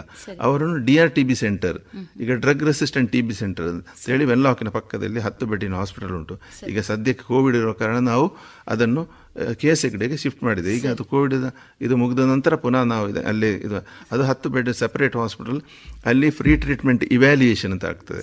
ಅಂದರೆ ಎಲ್ಲ ಇನ್ವೆಸ್ಟಿಗೇಷನ್ ಇ ಸಿ ಜಿಯಿಂದ ಹಿಡಿದು ಪ್ರೆಗ್ನೆನ್ಸಿ ಟೆಸ್ಟ್ ಇಂದ ಹಿಡಿದು ಎಕ್ಸ್ರೇ ಎಲ್ಲ ಥೈರಾಯ್ಡ್ ಟೆಸ್ಟ್ ಎಲ್ಲ ಟೆಸ್ಟ್ಗಳನ್ನು ಅಲ್ಲಿ ಮಾಡ್ತಾರೆ ಅದು ಪ್ರೀ ಟ್ರೀಟ್ಮೆಂಟ್ ಇವ್ಯಾಲ್ಯೂಯೇಷನ್ ಆ ನಂತರ ಮಾಡಿ ಅದನ್ನು ಎಲ್ಲ ಸ್ಪೆಷಲಿಸ್ಟ್ಗಳು ನೋಡಿ ಮತ್ತೆ ಅವರಿಗೆ ಆ ಟ್ರೀಟ್ಮೆಂಟ್ ಹಾಕ್ಬೋದಾ ಅಥವಾ ಯಾವುದು ಹೊಸ ಡ್ರಗ್ ನ್ಯೂ ಡ್ರಗ್ಗಳನ್ನು ಹಾಕ್ಬೋದಾ ಅಂತ ಹೇಳಿ ಡಿಸೈಡ್ ಮಾಡಿ ಅಲ್ಲಿ ಸ್ಪೆಷಲಿಸ್ಟ್ ಆ, ಈಗ ಡಾಕ್ಟರ್ ಶರತ್ ಬಾಬು ಅಂತ ಹೇಳಿದ್ದಾರೆ.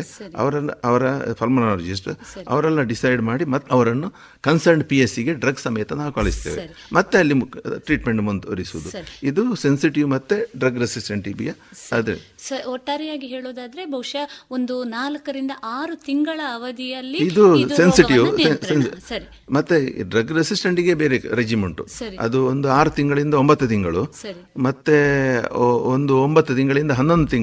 ಸರಿ. ಇನ್ನೊಂದು ಹದಿನೆಂಟು ತಿಂಗಳದು ರೆಜಿಮ್ ಮೂರು ರೆಜಿಮ್ ಉಂಟು ಅದು ಎಂ ಡಿ ಆರ್ ದೀರ್ಘಾವಧಿಯಾದಂತಹ ಅದು ಎಂ ಡಿ ಆರ್ಗೆ ಅದೇ ಆರೈಕೆ ಈ ಒಂದು ದೀರ್ಘಾವಧಿ ಟ್ರೀಟ್ಮೆಂಟ್ ಒಟ್ಟಾಗಿ ಹೇಳುದಾದ್ರೆ ದೀರ್ಘಾವಧಿಯಾದಂತಹ ನಿರ್ವಹಣೆ ಈ ಒಂದು ರೋಗದಲ್ಲಿ ಇದೆ ಅಂತ ಹೇಳುದನ್ನ ತಾವು ಹೇಳಲಿಕ್ಕೆ ಇಷ್ಟಪಡ್ತೀರಲ್ವಾ ಡಾಕ್ಟ್ರೆ.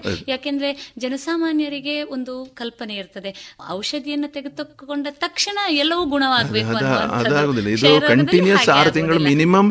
ಸೆನ್ಸಿಟಿವ್ ಪೇಷಂಟ್ಗೆ ನಾವು ತಗೊಳ್ಬೇಕು ರೋಗಿಗೆ ತಗೊಳ್ಬೇಕು ಇಲ್ಲಾಂದ್ರೆ ಅಲ್ಲಿ ಒಂದು ದಿನ ಬಿಟ್ಟರು ಕೂಡ ಅದು ಔಷಧಿ ಅಡ್ಡ ಪರಿಣಾಮ ಆಗ್ತದೆ. ರೆಸಿಸ್ಟೆನ್ಸ್ ಬರುವ ಚಾನ್ಸಸ್ ಅಧಿಕ ಆಗಿದೆ.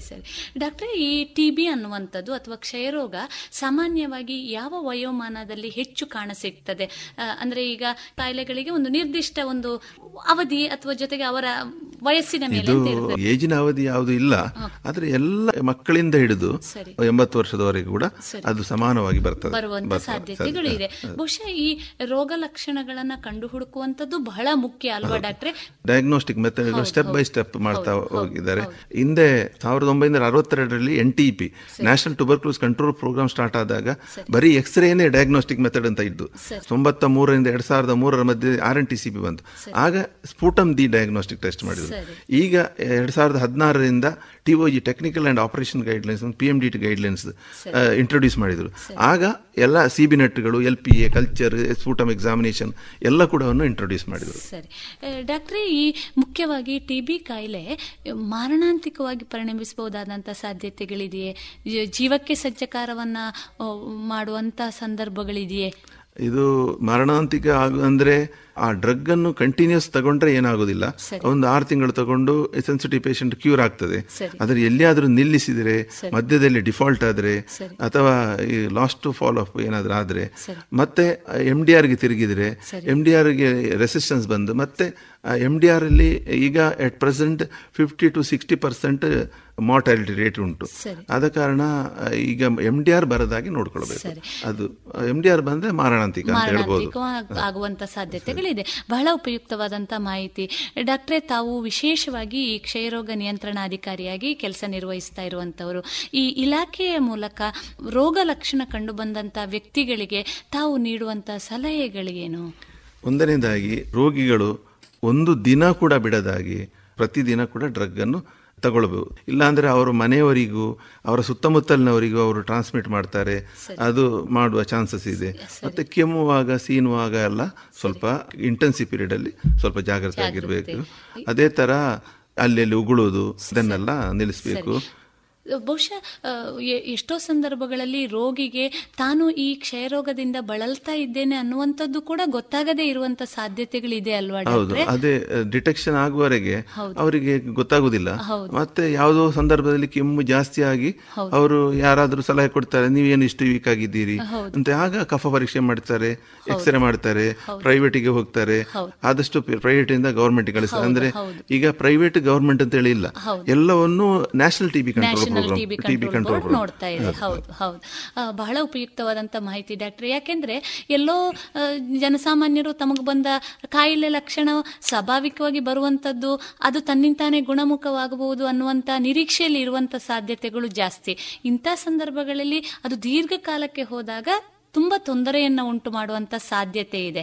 ಹಾಗಾಗಿ ತಕ್ಷಣವೇ ಅದನ್ನ ತಪಾಸಣೆಯನ್ನ ಮಾಡುವಂತದ್ದು ಬಹಳ ಮುಖ್ಯ ಅಂತ ತಾವು ಹೇಳ್ತೀರಿ ಅಲ್ವಾ ಡಾಕ್ಟ್ರೆ?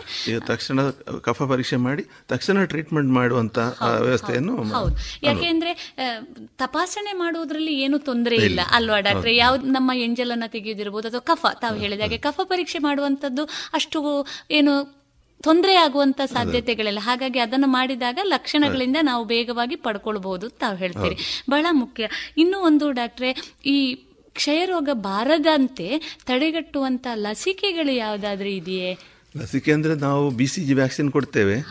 ಮಕ್ಕಳಿಗೆ ಸ್ವಲ್ಪ ವರದಾಗಿ. ಈಗ ಸದ್ಯಕ್ಕೆ ಒಂದು ಬಿ ಸಿ ಜಿ ಮಾತ್ರ ಬ್ಯಾಸೆಲ್ಲ ಕಲ್ಮೆಟಿಗುರೇನ್ ಹೇಳುವ ಬಿ ಸಿ ಜಿ ಇಂಜೆಕ್ಷನ್ ನಾವು ಹುಟ್ಟಿದ ಮಕ್ಕಳಿಗೆ ತಕ್ಷಣ ನಾವು ಅರ್ಧ ಗಂಟೆ ಒಳಗೆ ನಾವು ಕೊಡುವಂತ ಇಂಜೆಕ್ಷನ್ ಅದೇ ಬಿ ಸಿ ಜಿ ಮುಖ್ಯವಾಗಿ ಇರುವಂತದ್ದು. ಬಹಳ ಉಪಯುಕ್ತವಾದಂತ ಮಾಹಿತಿ. ಡಾಕ್ಟರ್ ಇನ್ನೂ ಒಂದು ಇಲಾಖೆಯ ಆರೋಗ್ಯ ಇಲಾಖೆ ಮೂಲಕ ತಾವು ಕೆಲಸ ಮಾಡ್ತಾ ಇದ್ದೀರಿ. National T B control board ಇರಬಹುದು ಅಥವಾ ತಾವು ಕಾರ್ಯನಿರ್ವಹಿಸ್ತಾ ಇರುವಂತಹ ಇಲಾಖೆ.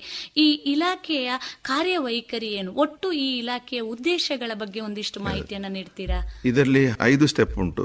ಒಂದು ಪಿ ಎಚ್ ಐ ಅಂದ್ರೆ ಪ್ರೈಮರಿ ಹೆಲ್ತ್ ಇನ್ಸ್ಟಿಟ್ಯೂಷನ್ಗಳು ಅಲ್ಲಿಂದ ಹಿಡಿದು ತಾಲೂಕು ಟಿ ಯುಗಳಿಗೆ ಸರಿ. ಟಿ ಯುದಿಂದ ಡಿಸ್ಟ್ರಿಕ್ಟ್ ಡಿಸ್ಟ್ರಿಕ್ಟ್ ಇಂದ ಸ್ಟೇಟ್ ಸ್ಟೇಟ್ ಇಂದ ಸೆಂಟ್ರಲ್ ಸರಿ. ಸಿ ಟಿ ಡಿ ಅಂತ ಹೆಲ್ತ್ ಡಿಪಾರ್ಟ್ಮೆಂಟಲ್ಲಿ ಸಿ ಟಿ ಡಿಸ್. ಸೆಂಟ್ರಲ್ ಟಿ ಬಿ ಡಿವಿಷನ್ ಅಂತಿದೆ.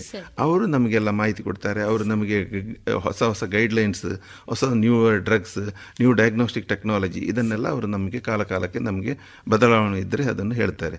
ಅದೇ ಥರ ಸ್ಟೇಟಿಂದ ಸ್ಟೇಟ್ ಟಿ ಬಿ ಆಫೀಸರ್ ನಮ್ಮ ಕಂಟ್ರೋಲಿಂಗ್ ಆಫೀಸರ್ ಅವರು ಇಡೀ ರಾಜ್ಯದ ಮೂವತ್ತೊಂದು ಜಿಲ್ಲೆಯಲ್ಲಿ ಅವರು ನಮಗೆ ಆಗ ಗೈಡ್ಲೈನ್ಸ್ ಕೊಡ್ತಾರೆ ಅಡ್ಮಿನಿಸ್ಟ್ರೇಟಿವ್ ಅವರು.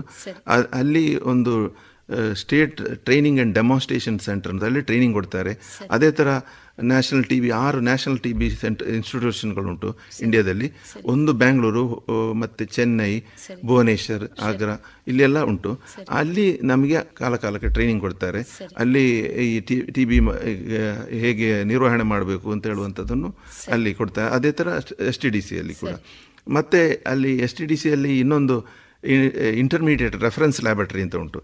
ಅಲ್ಲಿ ಒಂದು ಲ್ಯಾಬ್ ಉಂಟು. ಅದು ಸೂಪರ್ ಅದು ಇಡೀ ರಾಜ್ಯಕ್ಕೆ ಟಿ ಬಿಯ ಬಗ್ಗೆ ಒಂದು ಲ್ಯಾಬು ಇಲ್ಲಿ ಆಗದಂಥ ಯಾವುದು ಇಲ್ಲಿ ಡಿ ಎಂ ಸಿಯಲ್ಲಿ ಆಗದಂಥದ್ದು ಮತ್ತೆ ಕಲ್ಚರಿಗೆ ಲಿಕ್ವಿಡ್ ಕಲ್ಚರ್ ಸಾಲಿಡ್ ಕಲ್ಚರ್ ಇದೆಲ್ಲ ಅಲ್ಲಿ ಆಗ್ತಾ ಉಂಟು. ಅಲ್ಲಿ ಮೈಕ್ರೋಬಯಾಲಜಿಸ್ಟ್ಗಳಿದ್ದಾರೆ ಅವರಿದ್ದಾರೆ ಎಲ್ಲ ಇದ್ದಾರೆ. ಅದೇ ಥರ ಸ್ಟೇಟ್ ಡ್ರಗ್ ಸ್ಟೋರ್ ಅಂತ ಹೇಳಿದೆ. ಅಲ್ಲಿಂದ ಸ್ಟೇಟ್ ಡ್ರಗ್ ಸ್ಟೋರಿಂದ ನಮಗೆ ಬೇಕಾದಾಗೆ ನಾವು ಇಂಡೆಂಟ್ ಮಾಡಿದಾಗೆ ನಮಗೆ ಡ್ರಗ್ಗಳು ನಮಗೆ ಪೋಸ್ಟಲ್ ಕೊರಿಯರ್ ಮುಖಾಂತರ ಬರ್ತದೆ.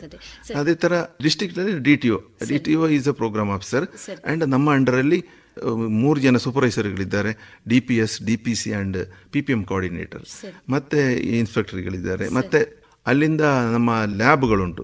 ಈಗ ಮೊದಲು ಮೂವತ್ತೆರಡು ಲ್ಯಾಬ್ಗಳು ನಮಗೆ ಇದ್ದದ್ದು. ಈಗ ಎಲ್ಲ ಪಿ ಎಸ್ ಸಿಗಳು ಕೂಡ ನಾವು ಟೆಸ್ಟಿಂಗ್ ಲ್ಯಾಬ್ ಟಿ ಬಿ ಬಗ್ಗೆ ಟೆಸ್ಟ್ ಮಾಡ್ತಾ ಇದ್ದೇವೆ. ಸುಮಾರು ತೊಂಬತ್ತಾರು ಮೆಡಿಕಲ್ ಕಾಲೇಜೆಲ್ಲ ಸೇರಿ ತೊಂಬತ್ತಾರು urban ಸೆಂಟರ್ಗಳು C S C P S C taluk ಹಾಸ್ಪಿಟಲ್ಗಳೆಲ್ಲ ಸೇರಿ ಜಿಲ್ಲಾ ಮಟ್ಟದ ಆಸ್ಪತ್ರೆಗಳು ಸೇರಿ ತೊಂಬತ್ತಾರು ಇನ್ಸ್ಟಿಟ್ಯೂಷನ್ ಆಗ್ತದೆ. ಅದೇ ಥರ ಪಿ ಎಸ್ ಸಿಗಳಿಗೆ ಬಂದರೆ ಪಿ ಎಸ್ ಸಿಯಲ್ಲಿ ಮೆಡಿಕಲ್ ಆಫೀಸರ್ ಹೆಡ್ ಮತ್ತು ಲ್ಯಾಬ್ ಟೆಕ್ನಿಷಿಯನ್ಗಳಿರ್ತಾರೆ ಕೆಲವು ಕಡೆ ನಮ್ಮ ಎನ್ ಟಿ ಇ ಪಿ ಅಂದರೆ ನ್ಯಾಷನಲ್ ಟುಬರ್ಕ್ಲೋಸ್ ಎಲಿಮಿನೇಷನ್ ಪ್ರೋಗ್ರಾಮಿಂದ ನಾವು ನಾವು ಕೆಲವು ಟೆಕ್ನಿಷಿಯನ್ ಕೊಟ್ಟಿದ್ದೇವೆ. ಕೆಲವು ಅವರದೇ ಟೆಕ್ನಿಷಿಯನ್ ಅನ್ನು ಅವರು ನಿರ್ವಹಣೆ ಮಾಡ್ತಾ ಇದ್ದಾರೆ. ಒಟ್ಟಾರೆಯಾಗಿ ಹೇಳೋದಾದ್ರೆ ಕ್ಷಯ ನಿಯಂತ್ರಣ ಮಾಡುವಂತಹ ಮೂಲ ಉದ್ದೇಶವನ್ನ ಇಟ್ಕೊಂಡು ಸರ್ಕಾರ ಬಹಳಷ್ಟು ಅದರಲ್ಲಿ ಒಂದು ಮಾಹಿತಿಯನ್ನ ನೀಡುವ ಕಾರ್ಯಕ್ರಮ ಜೊತೆಗೆ ಅದನ್ನ ಸಂಪೂರ್ಣವಾಗಿ ನಿರ್ಮೂಲನ ಮಾಡುವ ರೀತಿಯಲ್ಲಿ ಬಹಳಷ್ಟು ಒಳ್ಳೆಯ ಕಾರ್ಯಕ್ರಮವನ್ನ ಕೈಗೊಳ್ತಾ ಇದೆ ಅಂತ ನಾವು ಹೇಳಬಹುದು ಡಾಕ್ಟ್ರೆ. ಡಾಕ್ಟ್ರೆ ಈ ಎ ಸಿ ಎಫ್ ಸರ್ವೆ ಅಂದ್ರೆ ಏನು? ಅದು ಈ ಕ್ಷಯರೋಗ ನಿಯಂತ್ರಣದಲ್ಲಿ ಒಂದು ಮುಖ್ಯ ಪಾತ್ರ ವಹಿಸುತ್ತದೆ ಅಂತ ನಾನು ಅಂದ್ಕೊಳ್ತೇನೆ. ಅದ್ರ ಬಗ್ಗೆ ಇನ್ನೊಂದಿಷ್ಟು ಮಾಹಿತಿ ಅಂದ್ರೆ ಎ ಸಿ ಎಫ್ ಅಂದ್ರೆ ನಾವು ಪೇಷಂಟ್ ಸೈಡಿಗೆ ಹೋಗುವುದು. ಪೇಷಂಟ್ ಮನೆಗೆ ವಿಸಿಟ್ ಮಾಡಿ ಅವರ ಹತ್ರ ಈ ಆರು ಸಿಂಪ್ಟಮ್ಸ್ ಇದ್ರೆ ಅವರ ಕಫ ಪರೀಕ್ಷೆ ಮಾಡಿ ತಕ್ಷಣ ಅವರಿಗೆ ಟ್ರೀಟ್ಮೆಂಟ್ ಮಾಡುವಂತದ್ದು ಅದು ಆರು ತಿಂಗಳಿಗೊಮ್ಮೆ ಆಗ್ತಾ ಇತ್ತು. ಈಗ ಕೊರೋನಾ ಇರೋ ಕಾರಣ ಏನು ಅದರ ಮಾಹಿತಿ ಇಲ್ಲ. ನಾವು ಒಂದು ಎರಡು ವರ್ಷ ಮೂರು ವರ್ಷ ಮಾಡಿದ್ದೇವೆ. ಅಲ್ಲಿ ಮಾಡಿದರೆ ನಮಗೆ ವಲ್ನರೇಬಲ್ ಪಾಪ್ಯುಲೇಷನ್ ಅಂದರೆ ಹೈ ರಿಸ್ಕ್ ಇರುವಂಥ population like H I V ಇರುವಂಥದ್ದು ಮತ್ತು ಎಚ್ ಐ ವಿ ಕ್ಲಿನಿಕ್ಕಿಗೆ ಹೋಗುವಂಥ ಪೇಷಂಟ್ಗಳು ಅಥವಾ ಡಯಾಬಿಟಿಸ್ ಇರುವಂಥ ಪೇಷಂಟ್ಗಳು ಅಥವಾ ಈ ಮಾಲ್ ಪೇಷಂಟ್ ಮತ್ತು ಆಲ್ಕೋಹಾಲ್ ಆ್ಯಂಡ್ ಸ್ಮೋಕಿಂಗ್ ಇರುವಂಥದ್ದು ಸಿಲಿಕೋಸ್ ಇರುವಂಥ ಪೇಷಂಟ್ಗಳು ಡಯಾಲಿಸಿಸ್ ಮಾಡುವಂಥ ಕೀಮೋಥೆರಪಿ ಕೊಡುವಂಥ ಪೇಷಂಟ್ಗಳನ್ನೆಲ್ಲ ನಾವು ಅದನ್ನು ವಲ್ನರೇಬಲ್ ಗ್ರೂಪ್ ಕ್ಲಿನಿಕಲ್ ಆಗಿ. ಮತ್ತೆ ಪ್ರೀವಿಯಸ್ಲಿ ಹಿಂದೆ ಟಿ ಬಿ ಇದ್ದಂಥ ಪೇಷಂಟ್ಗಳನ್ನು ಕೂಡ ನಾವು ಹೈ ರಿಸ್ಕ್ ಅಂತ ಹೇಳಿರ್ತೇವೆ.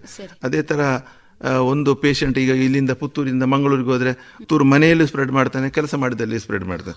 ಅವರನ್ನು ಕೂಡ ನಾವು ಹೈ ರಿಸ್ಕ್ ಅಂತ ಹೇಳಿ ತಗೊಳ್ತೇವೆ. ಅದೇ ಥರ ಕ್ಲಿನಿಕಲ್ ಆಗಿ ಜಿಯೋಗ್ರಫಿಕಲ್ ಆಗಿ ಮತ್ತೆ ಜಿಯೋಗ್ರಫಿಕ್ ಅಂದರೆ ಅರ್ಬನ್ ಸ್ಲಮ್ಗಳು ಮತ್ತೆ ಈ ಕೆಲವು ಈ ಜನಾಂಗದಲ್ಲಿ ಜಾಸ್ತಿ ಇರ್ತದೆ ಜಾಸ್ತಿ ಇರ್ತದೆ. ಪಾಪ್ಯುಲೇಷನ್ ಅದು ಡಿಪೆಂಡ್ಸ್ ಅಪಾನ್ ಪಾಪ್ಯುಲೇಷನ್ ಅಲ್ಲಿ ಇರ್ತದೆ. ಅದು ಇದನ್ನೆಲ್ಲವನ್ನು ಹೈ ರಿಸ್ಕ್ ಅಂತ ಹೇಳಿ ತಗೊಳ್ಳಿ. ಈ ಹೈ ರಿಸ್ಕ್ ಇರುವಂತಹ ಪಾಪ್ಯುಲೇಷನ್ಗೆ ನಾವು ಎ ಸಿ ಎಫ್ ಸರ್ವೆ ಮಾಡ್ತೇವೆ. ಸರ್ವೆ ಮಾಡಿ ಅವರಿಗೆ ತಕ್ಷಣ ಟ್ರೀಟ್ಮೆಂಟ್ ಮಾಡಿ ಅದಕ್ಕೆ ಟೀಮ್ ಎಲ್ಲ ಮಾಡ್ತಾರೆ. ಐನೂರ ಟೀಮ್ ಮಾಡಿ ಆಶಾ ಕಾರ್ಯಕರ್ತರ ಅಥವಾ ನಮ್ಮ ಎ ಎನ್ ಎಂಗಳನ್ನು ಈ ಕಿರಿಯ ಮಹಿಳಾ ಆರೋಗ್ಯ ಸಹಾಯಕರನ್ನು ಅದಕ್ಕೆ ಸಂಭಾವನೆ ಕೊಡ್ತೇವೆ. ಸರಿ. ಒಟ್ಟಾರೆಯಾಗಿ ಹೇಳೋದಾದ್ರೆ ಜನರು ಎಲ್ಲೋ ಒಂದು ಸಂದರ್ಭಗಳಲ್ಲಿ ತಮ್ಮ ಅರಿವಿಗೆ ಬಾರದೆ ಈ ಒಂದು ಕಾಯಿಲೆಯನ್ನ ಇತರರಿಗೆ ಕೊಡಬಹುದಾದಂತ ಸಾಧ್ಯತೆಗಳು ಇದೆ ಅಲ್ವಾ ಡಾಕ್ಟರ್? ಅದನ್ನ ನಿಯಂತ್ರಿಸೋದಕ್ಕೋಸ್ಕರ ಇಲಾಖೆಯ ಮೂಲಕ ತಾವು ಈ ಎಲ್ಲ ಕಾರ್ಯಕ್ರಮಗಳನ್ನ ಕೈಗೊಳ್ಳುತ್ತೇವೆ ಅಂತ ಹೇಳ್ತಾ ಇದ್ದೀರಿ. ಬಹಳ ಉಪಯುಕ್ತವಾದಂತಹ ಮಾಹಿತಿ. ಡಾಕ್ಟ್ರೆ ಇನ್ನೂ ಒಂದು ಮುಖ್ಯವಾಗಿ ಈ ರೋಗ ಲಕ್ಷಣಗಳು ಕಂಡು ಬಂದಂತ ವ್ಯಕ್ತಿಯ ಮಾನಸಿಕ ಸ್ಥಿತಿ ಹೇಗೆ ಇರ್ತದೆ? ಮತ್ತು ಅವರಿಗೆ ತಾವು ಏನು ಹೇಳಲಿಕ್ಕೆ ಬಯಸ್ತೀರಿ? ಇದರಿಂದ ಆತಂಕ ಆಗೋ ಏನು ಅಗತ್ಯ ಇಲ್ಲ. ಯಾಕಂದ್ರೆ ಈ ಆರು ತಿಂಗಳು ಪಕ್ಕಾ ಚಿಕಿತ್ಸೆ ಮಾಡಿದರೆ ಅದು ಎಂ ಡಿ ಆರ್ಗೆ ಹೋಗುವುದಿಲ್ಲ. ಅದು ಕ್ಯೂರ್ ಆಗಿ ಕಂಪ್ಲೀಟ್ ಕ್ಯೂರ್ ಆಗ್ತದೆ. ಅಬೌಟ್ ನೈಂಟಿ ಪರ್ಸೆಂಟ್ ನಮ್ಮ ಟಿ ಬಿ ಕಾಯಿಲೆ ಇವರು ಗುಣ ಆಗ್ತಾ ಇದ್ದಾರೆ. ಅದು ಈಗಿನ ಚಿಕಿತ್ಸೆ ಅಷ್ಟು ವೇಟ್ ಬ್ಯಾಂಡ್ ಪ್ರಕಾರ ಅವರ ತೂಕದ ಅನುಸಾರ ಅವರು ಎರಡು ಮಾತ್ರೆ ಮೂರು ಮಾತ್ರೆ ನಾಲ್ಕು ಮಾತ್ರೆ ಐದು ಮಾತ್ರೆ ಆರು ಮಾತ್ರೆ ಅವರು ಎಪ್ಪತ್ತೈದು ಕೆ ಜಿಯಿಂದ ಜಾಸ್ತಿ ಇದೆ ಆರು ಮಾತ್ರೆ ಕೊಡ್ತೇವೆ. ಅದೇ ಥರ ಇದು ಈ ಅವರ ತೂಕದ ಅನುಸಾರ ನಾವು ಅವರಿಗೆ ಕೊಟ್ಟು ಅವ್ರ ಅವರ ಆತಂಕ ಪಡುವ ಏನು ಅಗತ್ಯ ಇಲ್ಲ. ಅದೇ ಥರ ಎಂ ಡಿ ಆರ್ ಇದ್ದರೂ ಕೂಡ ಅವರನ್ನು ಪ್ರಾಪರ್ ಆಗಿ ಕರೆಕ್ಟ್ ಆಗಿ ಸೂಕ್ತ ಸಮಯದಲ್ಲಿ ಅವ್ರ ಫಾಲೋ ಅಪ್ ಎರಡು ತಿಂಗಳಾಗುವ ಕಫ ಪರೀಕ್ಷೆ ಮಾಡಬೇಕು. ಅವರಲ್ಲಿ ಆ ರೋಗಾಣು ಉಂಟಾ ಅಂತ ಇಲ್ವಾ ಅಂತ ಹೇಳಿ ಡಿಸೈಡ್ ಮಾಡಬೇಕು. ಅಂಥದನ್ನೆಲ್ಲ ಮಾಡಿ ಮತ್ತೆ ಅವರಿಗೆ ಬೇಕಾದ ಏನು ಇದು ಮಾಡುವ ಅಗತ್ಯ ಇಲ್ಲ. ಯಾವುದೇ ವ್ಯಕ್ತಿಯು ಕೂಡ ತನ್ನಲ್ಲಿ ರೋಗ ಲಕ್ಷಣಗಳಿದೆ ಅಂದ ತಕ್ಷಣ ಕೂಡ ಭಯ ಬೇಡಬೇಕಾಗಿಲ್ಲ ಅಂತ ತಾವು ಹೇಳ್ತಾ ಇದ್ದೀರಿ. ಬಹಳ ಆಶಾದಾಯಕವಾದಂತ ಉತ್ತರ ಡಾಕ್ಟ್ರೆ. ಇನ್ನೂ ಒಂದು ಮುಖ್ಯವಾಗಿ ಯಾವುದೋ ಒಂದು ವ್ಯಕ್ತಿಗೆ ಸಂಶಯವಿದೆ. ತನಗೆ ಆ ರೋಗ ಬಂದಿದೆ ಅನ್ನುವಂತ ಸಂಶಯ ಇರಬಹುದು. ಅಥವಾ ಆ ರೋಗ ಲಕ್ಷಣಗಳು ಅಲ್ಲಿ ಯಾರಲ್ಲೂ ಇದ್ದಲ್ಲಿಂದ ತನಗೆ ಬಂದಿದೆ ಇರುವಂತ ಸಾಧ್ಯತೆಗಳಿದೆ. ಈ ಸಂದರ್ಭದಲ್ಲಿ ಅವರು ಆರೋಗ್ಯ ಇಲಾಖೆಯನ್ನ ಯಾವ ರೀತಿಯಲ್ಲಿ ಭೇಟಿಯಾಗಬಹುದು? ಅವರು ಅಂಥ ಸಂದರ್ಭದಲ್ಲಿ ಪ್ರಾಥಮಿಕ ಆರೋಗ್ಯ ಕೇಂದ್ರದಲ್ಲಿ ಅವರು ಕಫ ಪರೀಕ್ಷೆ ಮಾಡಿಸಬೇಕು ಅದು ನಮ್ಮ ಕಿರಿಯ ಮಹಿಳಾ ಆರೋಗ್ಯ ಸಹಾಯಕರು ಇದ್ದಾರೆ ಅಥವಾ ಆಶಾ ಕಾರ್ಯಕರ್ತರಿದ್ದಾರೆ. ಅವರನ್ನು ಸಂಪರ್ಕಿಸಿ ನಮ್ಮ ವೈದ್ಯಾಧಿಕಾರಿಗಳ ಅಲ್ಲಿ ಹೋಗಿ ಅವರು ಅಲ್ಲಿ ಕಫ ಪರೀಕ್ಷೆ ಮಾಡಿಸಿ ಅವರು ದೃಢಪಡಿಸಿಬಿಡಬೇಕು ಟಿ ಬಿ ಕಾಯಿಲೆ ಉಂಟಾ ಇಲ್ವಾ ಕಫ ಪರೀಕ್ಷೆ? ಅದು ಆಗಿದ್ರೆ ನಾವು ಅವರನ್ನು ಸಿಬಿನೆಟ್ಗೆ ಅದರಲ್ಲಿ ಏನಾದರೂ ಸಿಗದಿದ್ದರೆ ಅವರಿಗೆ ಇನ್ನೂ ಸಂಶಯ ಇಲ್ಲದಿದ್ದರೆ ನಾವು ಸಿಬಿನೆಟ್ ಕಳಿಸಿ ಸಿಬಿನೆಟ್ಟಲ್ಲಿ ಇನ್ನೂ ನಿಖರವಾಗಿ ನಮಗೆ ಸಿಗ್ತದೆ. ಅದನ್ನು ಕೂಡ ಮಾಡಲಿಕ್ಕೆ ಯಾವುದೇ ವ್ಯಕ್ತಿ ಕೂಡ ಜನಸಾಮಾನ್ಯ ಕೂಡ ತನ್ನ ಆಸ್ಪಾಸಿನ ಆರೋಗ್ಯ ಕೇಂದ್ರಕ್ಕೆ ಹೋಗಿ ತಪಾಸಣೆಯನ್ನು ಮಾಡಿಕೊಳ್ಬಹುದು ಅಂತ ತಾವು ಹೇಳ್ತೀರಿ. ಬಹಳ ಉಪಯುಕ್ತವಾದಂಥ ಮಾಹಿತಿ ಡಾಕ್ಟ್ರೆ. ಇನ್ನೂ ಒಂದು ಕ್ಷಯ ಅನ್ನುವಂಥದ್ದು ಬಹುಶಃ ಸಾಂಕ್ರಾಮಿಕವಾಗುವಂತ ಕಾಯಿಲೆ ಅನ್ನುವ ಕಾರಣಕ್ಕೆ ಬಹುಶಃ ಜಾಗತಿಕ ಮಟ್ಟದಲ್ಲಿ ಅದನ್ನ ನಿಯಂತ್ರಣ ಮಾಡುವಂತ ಬೇರೆ ಬೇರೆ ವಿಧಾನಗಳನ್ನು ಕಂಡುಕೊಂಡಿದ್ದೇವೆ. ಭಾರತದಲ್ಲಿ ಕೂಡ ಸಂಪೂರ್ಣ ಕ್ಷಯ ನಿರ್ಮೂಲನೆ ಮಾಡಬೇಕು ಅನ್ನುವಂತ ಪಣವನ್ನ ನಮ್ಮ ಸರ್ಕಾರ ಕೈಗೊಂಡಿದೆ. ಈಗ ನಾವು ಅಂಕಿ ಅಂಶಗಳ ಪ್ರಕಾರ ನೋಡುವುದಾದ್ರೆ ಇದರ ತೀವ್ರತೆ ಎಷ್ಟು ಇದೆ ಡಾಕ್ಟ್ರೆ? ಭಾರತದಲ್ಲಿ ಕ್ಷಯ ರೋಗದ ತೀವ್ರತೆ ಎಷ್ಟು ಇದೆ? ಅದ್ರ ಬಗ್ಗೆ ಅಂದ್ರೆ ಒಂದು ಪ್ರತಿ ಎರಡು ನಿಮಿಷಕ್ಕೆ ಒಂದು ರೋಗಿ ಸಾಯ್ತಾ ಇದ್ದಾನೆ. ಅಂದ್ರೆ ಸುಮಾರು ಸಾವಿರದ ಇನ್ನೂರರಿಂದ ಸಾವಿರದ ನಾನ್ನೂರರವರೆಗೆ ಭಾರತದಲ್ಲಿ ಪ್ರಯ ರೋಗಿಗಳು ಸಾಯ್ತಾ ಇದ್ದಾರೆ. Eighty to ninety percent cure ಆಗ್ತದೆ ಇದು ನಾರ್ಮಲ್ ಟಿ ಬಿಗೆ sensitive T B M D ಆರ್ಗಳು ಒಂದು ಐವತ್ತು ಪರ್ಸೆಂಟಿಂದ ಅರವತ್ತು ಪರ್ಸೆಂಟ್ ಕ್ಯೂರ್ ಆಗ್ತದೆ. ಇದು ಒಳ್ಳೆ ಇದು ಆಶಾ. ಇನ್ನೂ ಕೂಡ ಈಗ ಡಯಾಗ್ನೋಸ್ಟಿಕ್ ಮೆಥಡ್ ಮತ್ತೆ ಈಗ ಡೆಲಮಿನೈಡ್ ಅಂತ ಹೇಳುವಂಥ ಹೊಸ ಡ್ರಗ್ಗಳು ಬಂದಿದೆ. ಅದು ಪ್ಯೂರ್ಲಿ ಗೌರ್ಮೆಂಟ್ ಸಪ್ಲೈ ಅಲ್ಲಿ ಆ- ಡ್ರಗ್ಗಳು ಕೂಡ ತುಂಬಾ ಇಫೆಕ್ಟಿವ್ ಆಗಿ ವರ್ಕ್ ಮಾಡ್ತಾ ಉಂಟು. ಬಹಳ ಉಪಯುಕ್ತವಾಗಿ ಪರಿಣಾಮವನ್ನು ಬೀರಬಹುದು ಅಂತ ಹೇಳ್ತೀರಿ. ಡಾಕ್ಟರ್ ಇನ್ನೂ ಒಂದು ಮುಖ್ಯವಾಗಿ ಈ ಕ್ಷಯರೋಗ ಅನ್ನುವಂಥದ್ದು ಬ್ಯಾಕ್ಟೀರಿಯಾದಿಂದ ಬರುವಂಥದ್ದು ಶ್ವಾಸಕೋಶಕ್ಕೆ ಸಂಬಂಧಿಸಿ ಜೊತೆಗೆ ಉಳಿದ ಭಾಗಗಳಿಗೂ ಕೂಡ ಬರುವಂತ ಸಾಧ್ಯತೆಗಳಿದೆ. ಆದರೆ ಯಾವುದಾದ್ರೂ ಒಂದು ವ್ಯಕ್ತಿ ಇಂಥದ್ದೇ ಒಂದು ನಿರ್ದಿಷ್ಟವಾದಂತ ಕೆಲಸವನ್ನ ಮಾಡುವ ಕ್ಷೇತ್ರದಲ್ಲಿ ಇದ್ದವರಿಗೆ ಇದು ಬರುವ ಸಾಧ್ಯತೆ ಜಾಸ್ತಿ ಇದೆಯಾ? ಡೆಫಿನೆಟ್ ಇದು ಇದೆ ಕೆಲವು ಶ್ವಾಸಕೋಶಕ್ಕೆ ಎಕ್ಸ್ಪೋಸ್ ಆಗುವಂತ ಅಂದ್ರೆ ಕುಪೇಷನಲ್ ಡಿಸೀಸ್ ಅಂದ್ರೆ ಈಗ ನ್ಯೂಮೋಕೋಕಲ್ ಡಿಸೀಸ್ ಅಂದ್ರೆ ಈಗ ಕೆಲವು bed making. Beedi rolling beedi rolling ಮಾಡುವಂತ ಫ್ಯಾಕ್ಟ್ರಿಗಳು ಮತ್ತೆ ಈಗ ಕಾರ್ಖಾನೆಗಳಿಗೆ ಹೊಗೆ ಹೊಗೆಯಲ್ಲಿ ಇದು ಮಾಡುವಂತವರು. ಮತ್ತೆ ಧೂಳು ಇದರಲ್ಲಿ ಮತ್ತೆ ಈ ಸಿಲಿಕೋಸಿಸ್ ಅಂತ ಹೇಳುವಂತ ಕಲ್ಲುಕೋರೆ ವರ್ಕರ್ಸ್ಗಳಿಗೆ ಅದು ಟಿ ಬಿ ಕಾಯಿಲೆ ಜಾಸ್ತಿ ಸಾಧ್ಯತೆ. ಬಹುಶಃ ರಾಸಾಯನಿಕ ಕಾರ್ಖಾನೆಗಳಲ್ಲಿ ಕೆಲಸ ಮಾಡುವವರಿಗೂ ಮಾಡುವ ಇರಬಹುದಲ್ವಾ ಡಾಕ್ಟ್ರೆ? ಇಂಥವರಲ್ಲಿ ಬಹುಶಃ ಈ ಶ್ವಾಸಕೋಶ ಸಂಬಂಧಿ ಕಾಯಿಲೆಗಳು ಜೊತೆಗೆ ಈ ಕ್ಷಯ ರೋಗ ಬರುವಂತ ಸಾಧ್ಯತೆಗಳು ಕೂಡ ಜಾಸ್ತಿ ಅಂತ ತಾವು ಹೇಳ್ತಾ ಇದ್ದೀರಿ ಅಲ್ವಾ ಡಾಕ್ಟ್ರೆ? ಬಹಳ ಉಪಯುಕ್ತವಾದಂತ ಮಾಹಿತಿಯನ್ನ ನೀಡಿದ್ದೀರಿ. ಒಟ್ಟಾರೆಯಾಗಿ ಇಲಾಖೆಯ ಮೂಲಕ ಸಂಪೂರ್ಣ ಕ್ಷಯ ನಿಯಂತ್ರಣ ಮಾಡಬೇಕು ಅನ್ನುವಂಥದ್ದು ನಮ್ಮೆಲ್ಲರ ಆಶಯ ಕೂಡ.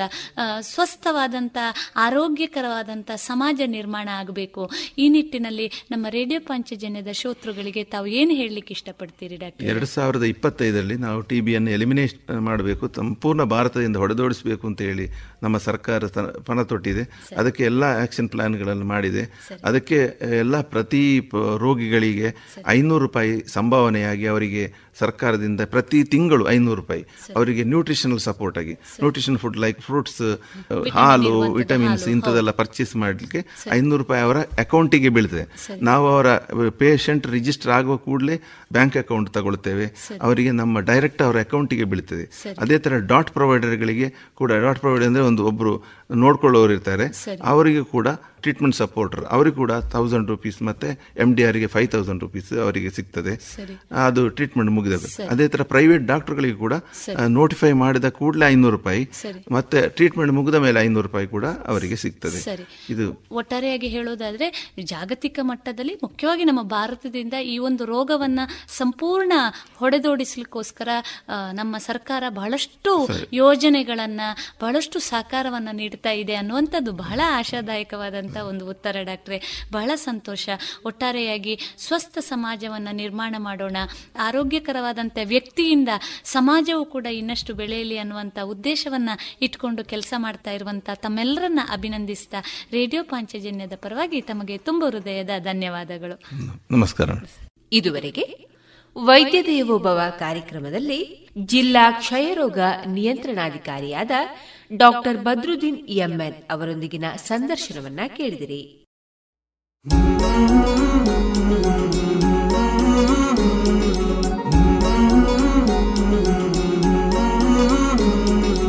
आओ मिलकर विश्व को मजबूत बनाएं योग शक्ति को पहचाने, तन मन स्वस्थ बनाए। चले ज्ञान के मार्ग पर हम सत्य को पहचाने। योग करें हम नित्य ही ऋषि मुनियों की ही माने। संदेश ही हम विश्व के जन जन में फैलाए। योग शक्ति को पहचाने, तन मन स्वस्थ बनाए। आसन प्राणायाम ध्यान से तन मन को महकाए।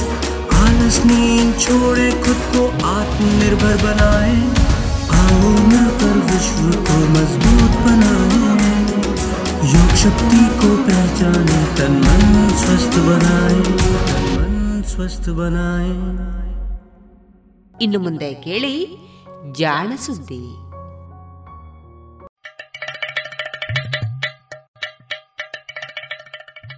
ಕೇಳು ಕೇಳು ಕೇಳು ಜಾಣ ಜಾಣ ಸುದಿಯ ಕೇಳು ಕೇಳು ಕೇಳು ಜಾಣ. ಇಂದು ಹಂದು ಮುಂದು ಹಿಂದು ಹರಿವು ತಿಳಿವು ಚುಟುಕು ತೆರಗು ನಿತ್ಯ ನುಡಿಯುವತ್ತು ತರಲು, ನಿತ್ಯ ನುಡಿಯುವತ್ತು ತರಲು. ಕೇಳಿ ಜಾಣರ, ಜಾಣ, ಸುದ್ದಿಯ ಕೇಳು ಕೇಳು ಕೇಳು ಜಾಣ. ಜಾಣ ಸುದಿಯ ಕೇಳು ಕೇಳು ಕೇಳು ಜಾಣ.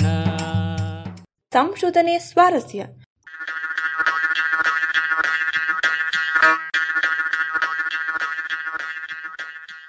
Auto pasta?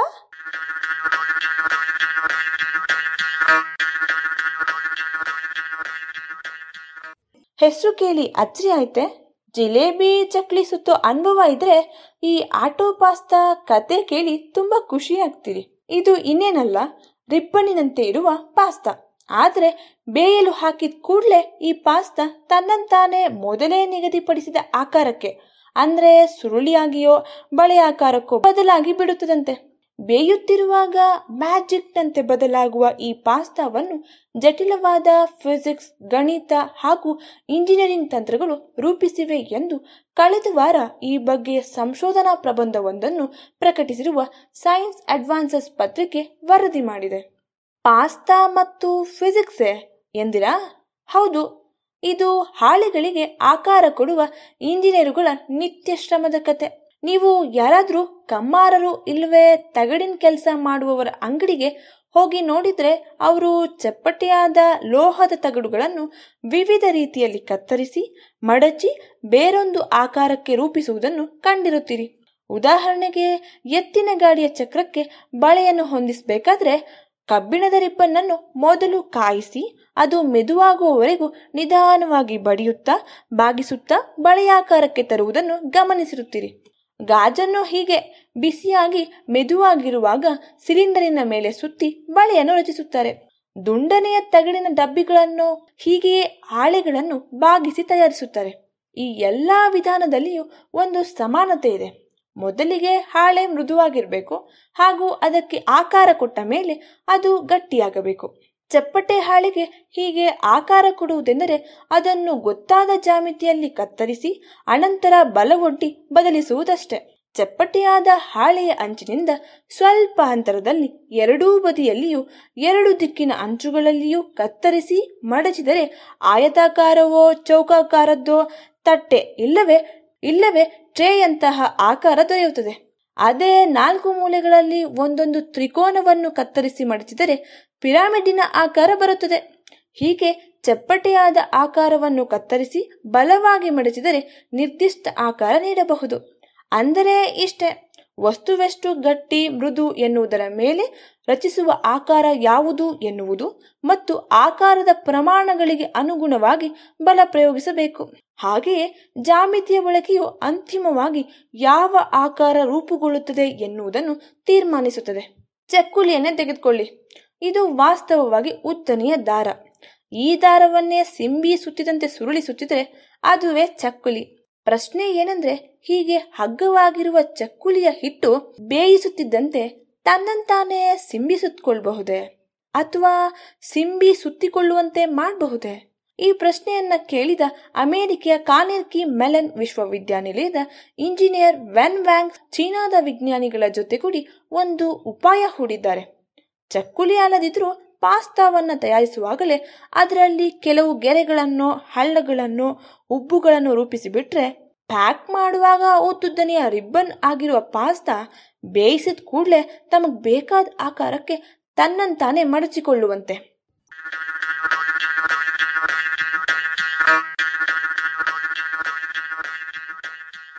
ಹೀಗೆ ಸ್ವವಿನ್ಯಾಸಗೊಳ್ಳುವ ವಸ್ತುಗಳು ಜೀವಿ ಪ್ರಪಂಚದಲ್ಲಿ ಅಸಂಖ್ಯ ಎನ್ನಬಹುದು. ನಮ್ಮ ದೇಹದೊಳಗೆ ಇರುವ ಪ್ರತಿಯೊಂದು ಪ್ರೋಟೀನು ಕೂಡ ತಯಾರಾಗುವಾಗ ಉದ್ದನೆಯ ಎಳೆಯಂತೆಯೇ ತಯಾರಾಗುತ್ತದೆ. ಆದರೆ ಅನಂತರ ಅವುಗಳೊಳಗೆ ಇರುವ ಅಮೈನೋ ಆಮ್ಲಗಳ ನಡುವಣ ರಾಸಾಯನಿಕ ಆಕರ್ಷಣೆಯ ಫಲವಾಗಿ ಕ್ರಮೇಣ ಮಡಚಿಕೊಂಡು ಮೂರು ಆಯಾಮದ ಒಂದು ಆಕಾರವಾಗುತ್ತದೆ. ನಿರ್ದಿಷ್ಟ ಕಾರ್ಯಕ್ಕೆ ಅಣಿಯಾಗುತ್ತದೆ. ಆದರೆ ಮಾನವ ತಯಾರಿಸಿದ ಯಾವ ವಸ್ತುಗಳು ಈ ರೀತಿ ಸ್ವವಿನ್ಯಾಸಗೊಳ್ಳುವಂತೆ ಇಲ್ಲ.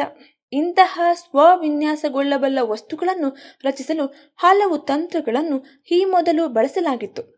ಉದಾಹರಣೆಗೆ, ಒಂದು ವಸ್ತುವಿನ ಬದಲಿಗೆ ಕಾಯಿಸಿದಾಗ ಬೇರೆ ಬೇರೆ ಪ್ರಮಾಣದಲ್ಲಿ ಪ್ರತಿಕ್ರಿಯಿಸುವ ಎರಡು ವಸ್ತುಗಳನ್ನು ಒಂದರ ಮೇಲೆ ಇನ್ನೊಂದರಂತೆ ಇಟ್ಟು ಬಾಗಿಸಬಹುದು. ಈ ತಂತ್ರವನ್ನು ಕೆಲವು ಲೋಹಗಳ ವಸ್ತುಗಳನ್ನು ತಯಾರಿಸಲು ಉಪಯೋಗಿಸುತ್ತಾರೆ. ಇಂತಹ ವಿಭಿನ್ನ ಲೋಹಗಳ ಪದರಗಳಿರುವ ವಸ್ತುಗಳನ್ನು ಕೆಲವು ವಿದ್ಯುತ್ ಸ್ವಿಚ್ಚುಗಳಲ್ಲಿ ಉಪಯೋಗಿಸುತ್ತಾರೆ. ಶಾಖ ಹೆಚ್ಚಾದಾಗ ಇವು ಬಿಸಿಯಾಗಿ ಬಾಗಿ ವಿದ್ಯುತ್ ಸಂಪರ್ಕವನ್ನು ತಪ್ಪಿಸುತ್ತವೆ. ಬೇರೆ ಉಪಾಯಗಳೆಂದರೆ ಒಂದು ಮೃದುವಾದ ಹಾಗೂ ಇನ್ನೊಂದು ಗಟ್ಟಿಯಾದ ವಸ್ತುವನ್ನು ಜೋಡಿಯಾಗಿಸುವುದು. ಮತ್ತೊಂದು ವಿಧಾನ ಎಂದರೆ ವಿವಿಧ ಆಕಾರಗಳನ್ನು ಜೋಡಿಸಿ ಅಂಟಿಸುವುದು. ಅಂಟಿಸಿದ ಸಂಧಿಗಳು ಬಿಸಿಯಾದಾಗಲೋ ತಣ್ಣಗಾದಾಗಲೋ ಮಡಚಿಕೊಂಡು ಹೊಸ ಆಕಾರ ಪಡೆದುಕೊಳ್ಳಬಲ್ಲವು. ಎರಡೋ ಮೂರೋ ವಿಭಿನ್ನ ಗುಣಗಳಿರುವ ವಸ್ತುಗಳನ್ನು ಕೂಡಿಸಿ ಮಾಡುವ ಇಂತಹ ಉಪಾಯಗಳು ಚಕ್ಕುಲಿ ಪಾಸ್ತಾಗಳಂತಹ ಆಹಾರಗಳ ವಿಷಯದಲ್ಲಿ ಬಹುಶಃ ಕೆಲಸ ಮಾಡಲಾರವು ಎನ್ನುವುದು ಅವರ ತರ್ಕ. ಏಕೆಂದರೆ ತಿಂಡಿಗಳನ್ನು ನಾವು ಮೆಚ್ಚುವುದು ಕೇವಲ ಅವುಗಳ ಆಕಾರಕ್ಕಾಗಿ ಅಷ್ಟೇ ಅಲ್ವಲ್ಲ? ಅವುಗಳನ್ನ ಮಾಡಿರುವ ವಿಧಾನ ಹಾಗೂ ವಸ್ತುಗಳು ಕೂಡ ಮುಖ್ಯವಾಗುತ್ತೆ. ಕೇವಲ ಮೈದಾದಿಂದಲೋ, ಹಿಟ್ಟಿನಿಂದಲೋ ಮಾಡುವ ಪಾಸ್ತಾ ಚಕ್ಕುಲಿಗಳ ಜೊತೆಗೆ ಬೇರೆ ವಸ್ತು ಸೇರಿಸಿದರೆ ಅವು ಪಾಸ್ತಾ ಚಕ್ಕುಲಿಗಳಾಗುವುದಿಲ್ಲ. ಇದು ಸಮಸ್ಯೆ. ಪಾಸ್ತಾ ಶಾವಿಗೆಯಂತವನ್ನು ಹೀಗೆ ನಿರ್ದಿಷ್ಟ ಆಕಾರ ಪಡೆಯುವಂತೆ ರೂಪಿಸುವ ಇನ್ನೂ ಒಂದು ಉಪಾಯವಿದೆಯಂತೆ. ಪಾಸ್ತಾ ಹಿಟ್ಟಿನಲ್ಲಿಯೇ ವಿವಿಧ ಗುಣಗಳಿರುವಂತಹ ಭಾಗಗಳನ್ನು ರಚಿಸಿದರೆ ಹೇಗೆ? ರಿಬ್ಬನಿನ ಒಂದು ಭಾಗ ಹೆಚ್ಚು ನೀರನ್ನು ಹೀರಿಕೊಳ್ಳುವಂತೆಯೂ, ಇನ್ನೊಂದು ಭಾಗ ಕಡಿಮೆ ನೀರನ್ನು ಹೀರಿಕೊಳ್ಳುವಂತೆಯೂ ಮಾಡಬಹುದೇ? ಹೀಗೆ ಮಾಡಿದ್ರೆ ಅವು ಎರಡು ಬೇರೆ ಬೇರೆ ಪ್ರಮಾಣದಲ್ಲಿ ಉಬ್ಬುತ್ತವಷ್ಟೆ. ಈ ಉಬ್ಬುವುದರಲ್ಲಿನ ವ್ಯತ್ಯಾಸವನ್ನೇ ಉಪಯೋಗಿಸಿಕೊಂಡು ಹಿಟ್ಟಿನ ರಿಬ್ಬನಿಗೆ ಬೇಕಾದ ಆಕಾರ ನೀಡಬಹುದಲ್ಲ? ಇದು ವಾಂಗ್ ತಂಡದ ತರ್ಕ. ಒಂದೇ ಹಿಟ್ಟಿನ ವಸ್ತುವಿನಲ್ಲಿ ಎರಡು ವಿಭಿನ್ನ ಗುಣ ತರುವುದು ಹೇಗೆ ಎನ್ನುವುದು ಪ್ರಮುಖ ಪ್ರಶ್ನೆ. ಇದಕ್ಕೆ ಬಹಳ ಸರಳವಾದ ಉಪಾಯವನ್ನು ವಾಂಗ್ ತಂಡ ಸೂಚಿಸಿದೆ. ಹಿಟ್ಟಿನ ರಿಬ್ಬನ್ನಿನ ಮೇಲೆ ಗೆರೆಗಳನ್ನು, ಹುಬ್ಬುಗಳನ್ನು, ಹಳ್ಳಗಳನ್ನು ರೂಪಿಸುವುದೇ ಈ ಉಪಾಯ. ಇದರಿಂದಾಗಿ ಮೃದುವಾದ ಹಿಟ್ಟಿನ ಕೆಲವು ಭಾಗಗಳ ಮೇಲ್ಮೈ ವಿಸ್ತೀರ್ಣ ಹೆಚ್ಚಾಗಿಯೂ ಇನ್ನೂ ಕೆಲವದ್ದು ಕಡಿಮೆಯೂ ಆಗುತ್ತದೆ. ಜೊತೆಗೆ ಕೆಲವು ಭಾಗಗಳಲ್ಲಿ ವಸ್ತುವಿನ ಸಾಂದ್ರತೆ ಹೆಚ್ಚಾಗಿಯೂ ಇನ್ನೂ ಕೆಲವು ಕಡೆಗಳಲ್ಲಿ ವಿರಳವಾಗಿಯೂ ಇರುತ್ತದೆ. ಇವು ನೀರನ್ನು ಹೀರಿಕೊಂಡಾಗ ವಿಸ್ತೀರ್ಣ ಹೆಚ್ಚಿರುವ ಭಾಗಗಳು ಹೆಚ್ಚು ನೀರನ್ನು, ಗಟ್ಟಿಯಾಗಿ ಸಾಂದ್ರವಾಗಿರುವ ಸ್ಥಳಗಳು ಕಡಿಮೆ ನೀರನ್ನು ಹೀರಿಕೊಳ್ಳುತ್ತವೆ. ಈ ವ್ಯತ್ಯಾಸವೇ ಸಾಕು. ರಿಬ್ಬನ್ನಿಗೆ ಆಕಾರ ನೀಡಲು ಎನ್ನುವುದು ವಾಂಗ್ ಅವರ ಉಪಾಯ.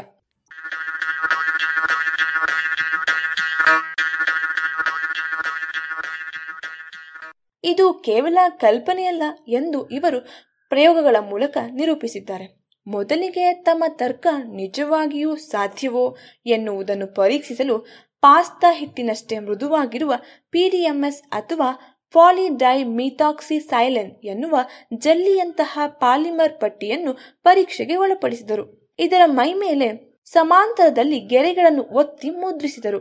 ಅನಂತರ ಈ ಪಟ್ಟಿಯನ್ನು ಆಲ್ಕೋಹಾಲಿನಲ್ಲಿ ಮುಳುಗಿಸಿದರು.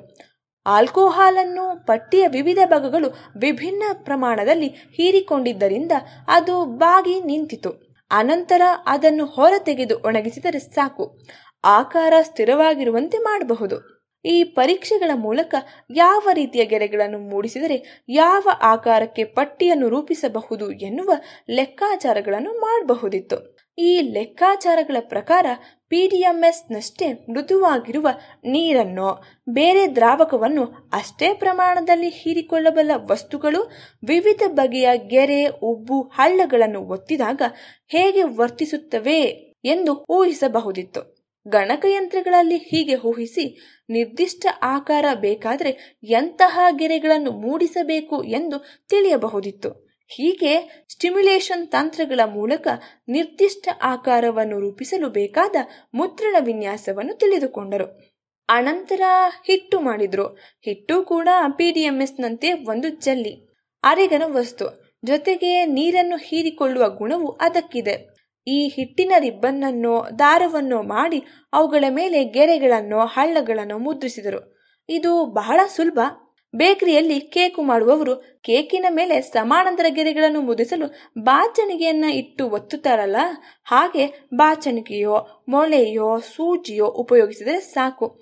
ಗೆರೆಗಳನ್ನು ಉಬ್ಬು ತಗ್ಗುಗಳನ್ನು ರೂಪಿಸಬಹುದು. ಇಷ್ಟಾದ್ಮೇಲೆ ಇನ್ನು ಬೇಯಿಸುವುದಷ್ಟೇ ಉಳಿಯಿತು.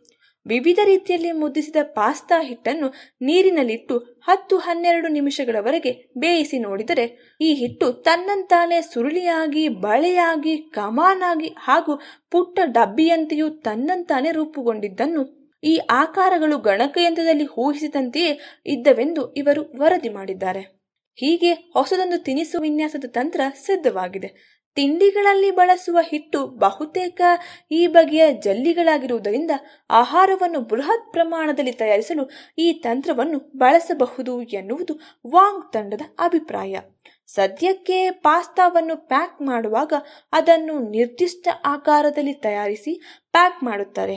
ಹೀಗಾಗಿ ಪ್ಯಾಕಿನ ಗಾತ್ರ ದೊಡ್ಡದಿದ್ದರೂ ಒಳಗಿನ ಅಡಕದ ಪ್ರಮಾಣ ಕಡಿಮೆಯೇ ಇರುತ್ತದೆ. ಆದರೆ ಈ ಹೊಸ ತಂತ್ರವನ್ನು ಬಳಸಿದರೆ ಪ್ಯಾಕನ್ನ ಸಪಾಟಾಗಿ, ಆಯತಾಕಾರದ ಡಬ್ಬಿಯಾಗಿಯೇ ಬಳಸಬಹುದು. ಆಗ ಕಡಿಮೆ ಜಾಗದಲ್ಲಿ ಹೆಚ್ಚು ವಸ್ತುವನ್ನು ಪ್ಯಾಕ್ ಮಾಡಬಹುದು. ಅನಂತರ ಬೇಯಿಸಿದಾಗ ರಿಬ್ಬನ್ನು ತನ್ನಂತಾನೇ ಬೇಕಾದ ಆಕಾರ ಪಡೆದುಕೊಳ್ಳುವುದರಿಂದ ಸಮಸ್ಯೆ ಇರುವುದಿಲ್ಲ ಎನ್ನುತ್ತಾರೆ. ಬೇಯಿಸುವ ಜಲ್ಲಿಯಲ್ಲಿ ಉಪಯೋಗಿಸಬಹುದಾದ ಈ ತಂತ್ರ ಶಾವ್ಗೆ, ಪಾಸ್ತಾಗೆ ಓಕೆ, ಚಕ್ಕುಲಿಗೆ ಬೇರೆ ಬೇಕೆ ಎಂದಿರಾ?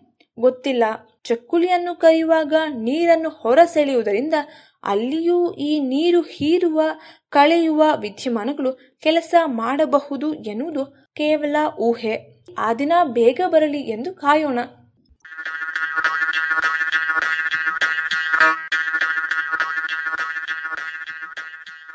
ಇದು ಇಂದಿನ ಸಂಶೋಧನೆ ಸ್ವಾರಸ್ಯ. ರಚನೆ ಕೊಳ್ಳೇಗಾಲ ಶರ್ಮಾ. ಜಾಣಧ್ವನಿ ಮಾದಲಾಂಬಿಕಾ.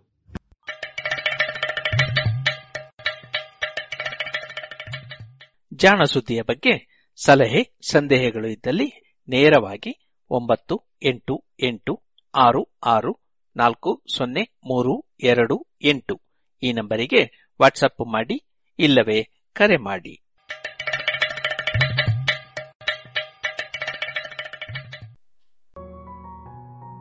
ಇದುವರೆಗೆ ಜಾಣ ಸುದ್ದಿ ಪ್ರಸಾರವಾಯಿತು. ಇನ್ನೀಗ ಮಧುರಗಾನ ಪ್ರಸಾರವಾಗಲಿದೆ.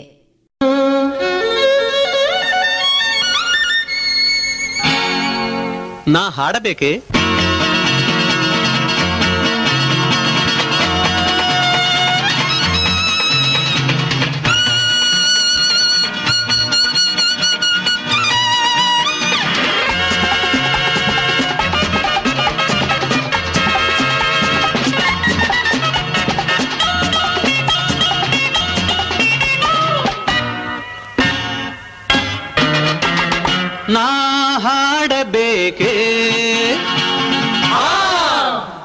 ನೀ ಕೇಳಬೇಕೆ?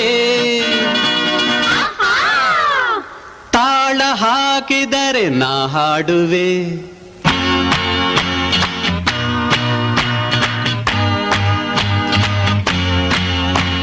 ನಾ ಹಾಡಬೇಕೆ? ನೀ ಕೇಳಬೇಕೆ? ತಾಳ ಹಾಕಿದರೆ ನಾ ಹಾಡುವೆ.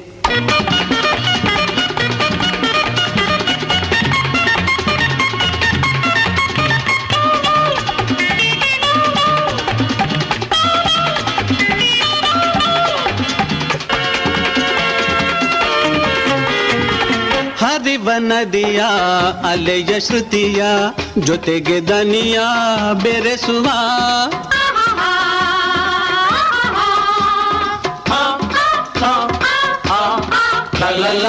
ಹರಿವ ನದಿಯ ಅಲೆಯ ಶ್ರುತಿಯ ಜೊತೆಗೆ ದನಿಯ ಬೆರೆಸುವ. ಹಕ್ಕಿಯಂತೆ ಮುಗಿಲ ನೇರಿ ಹಾಡಿ ಹಾಡಿ ನಲಿಯುವ. ದುಂಬಿಯಂತೆ ಹಾರಿ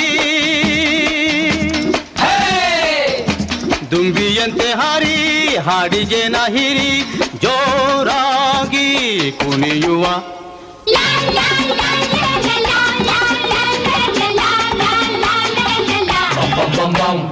ನಾ ಹಾಡಬೇಕೆ?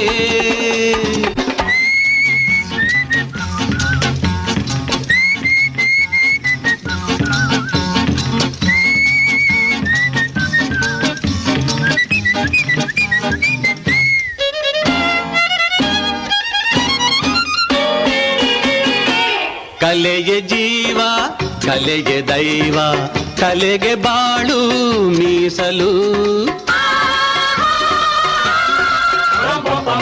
ಕಲೆಗೆ ಜೀವ, ಕಲೆಗೆ ದೈವ, ಕಲೆಗೆ ಬಾಳು ಮೀಸಲು.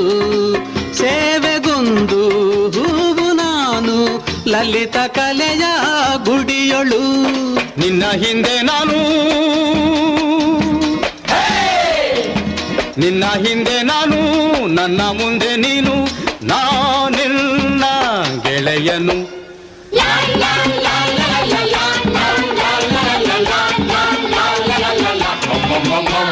ನಾ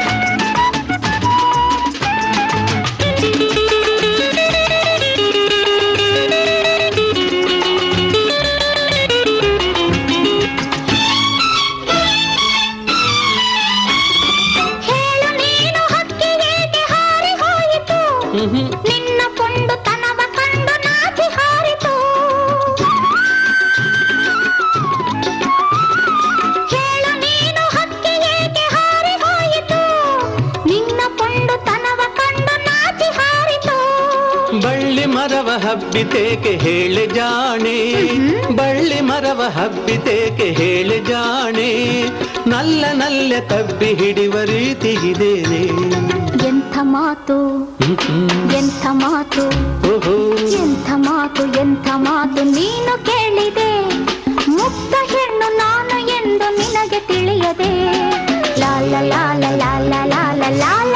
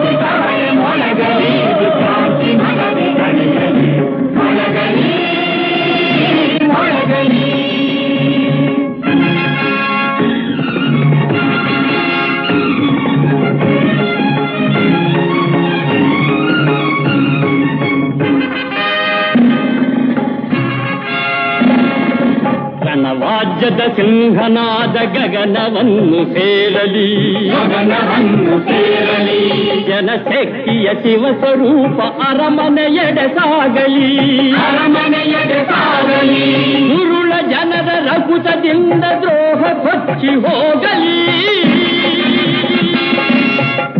ಜನರ ರಕುತದಿಂದ ದ್ರೋಹ ಕೊಚ್ಚಿ ಹೋಗಲಿ ಹೊಸ ಬಾಳಿನ ನಾಂದಿಯಾಗೆ ವಿಜಯ ಗೀತೆ ಒಳಗಲಿ.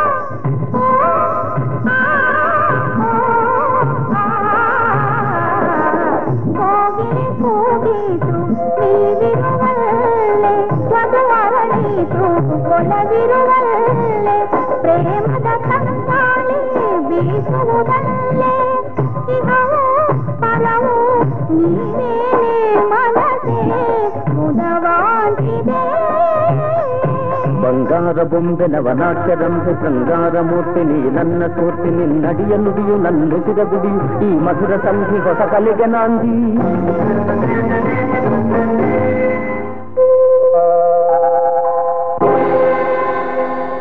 మన్మథన పుష్ప సవిబాణదంతే మాధవన వేణు సురగానదంతే మన్మథన పుష్ప సవిబాణదంతే ಮಾಧವನ ವೇಣು ಸುರಗಾನದಂತೆ ಈ ಹೃದಯದಲ್ಲಿ ನಾಟಿರುವೆ నీను తను ಮನಗಳಲ್ಲಿ ಬೆರೆತಿರುವೆ ನೀನು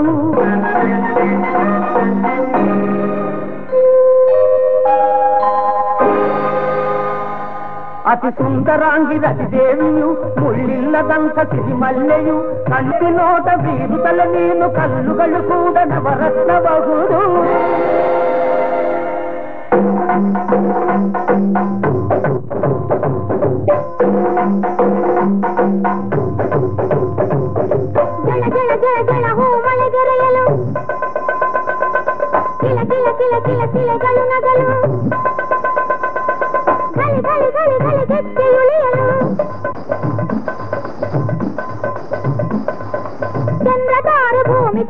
ಕುಣಿದವು ಚಿತ್ರದಾನ ಭೂಮಿ ಕೂಡ ಕುಣಿದವು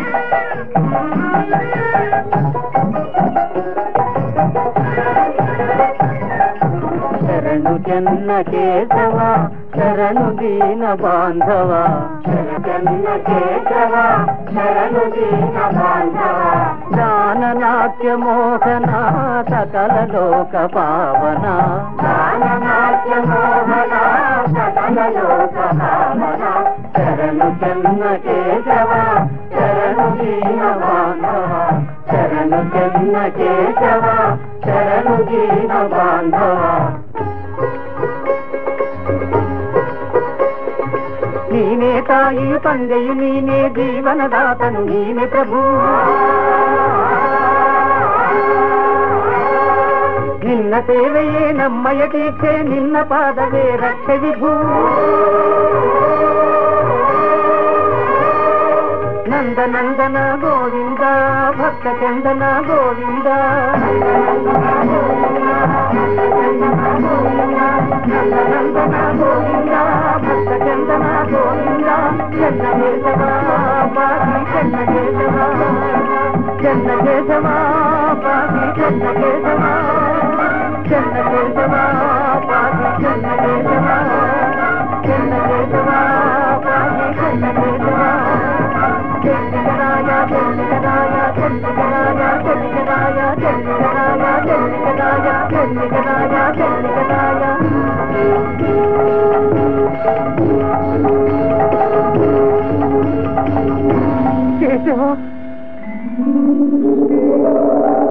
తను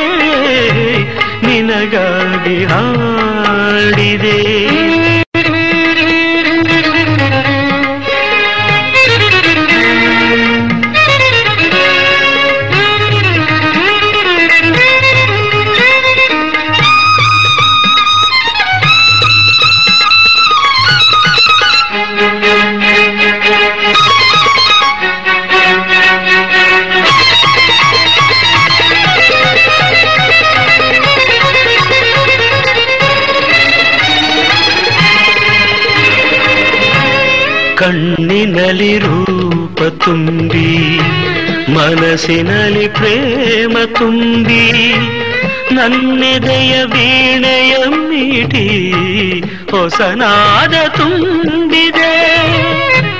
ಆಸೆಗಳ ತಂದು ತುಂಬಿ, ಮೋಹವನು ತುಂಬಿ ತುಂಬಿ, ನೂರಾರು ಕನಸುಗಳನ್ನು ಬಾಳಲ್ಲಿ ತುಂಬಿದೆ.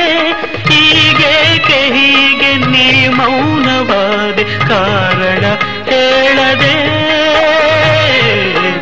ಈ ಭಾವಗೀತೆ ನಿನಗಾಗಿ ಹಾಡಿದೆ. ಅನುರಾಗನನ್ನನು ಕವಿಯಾಗಿ ಮಾಡಿದೆ. ಈ ಭಾವಗೀತೆ ನಿನಗಾಗಿ ಹಾಡಿದೆ. ಭಾವಗೀತೆ ನಿನಗಾಗಿ ಹಾಡಿದೆ ನಿನಗಾಗಿ ಹಾಡಿದೆ.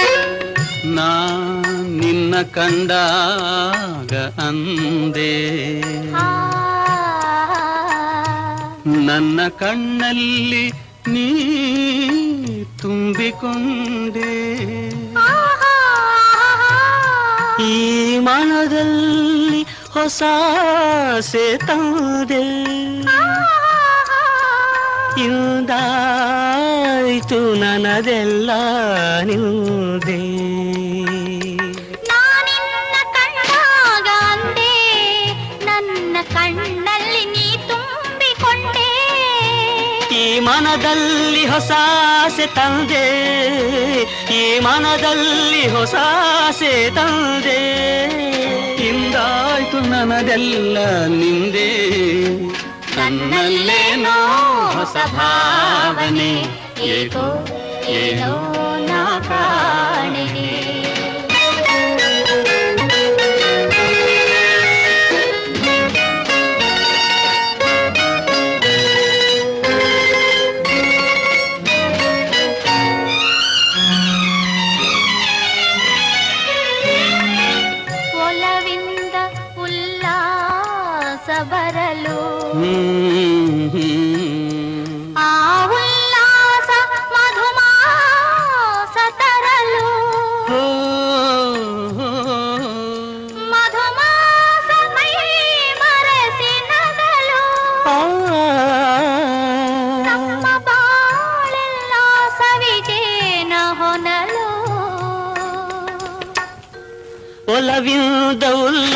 ಉಲ್ಲಾಸರಲು ಆ ಉಲ್ಲಾಸ ಮಧುಮಾಸ ತರಲು ಮಧುಮಾಸ ಮರೆಸಿ ನಗಲು ಮಧುಮಾಸ ಮೈ ಮರೆಸಿ ನಗಲು ನಮ್ಮ ಬಾಳೆಲ್ಲ ಸವಿಜೇನ ಹೊನಲು ನನ್ನಲ್ಲೇನೋ ಹೊಸ ಭಾವನೆ ಏ- ಏನೋ ನಾ ಕಾಣಿನೆ ಈ ಅಂದ ತಂದ, ಆನಂದದಿಂದ ಮನದಲ್ಲಿ ಏನೇನು ಅಲ್ಪನೆ ನನ್ನಲ್ಲೇನೋ ಹೊಸ ಭಾವನೆ, ಏಕೋ ಏನೋ ನಾ ಕಾಣೆನೆ.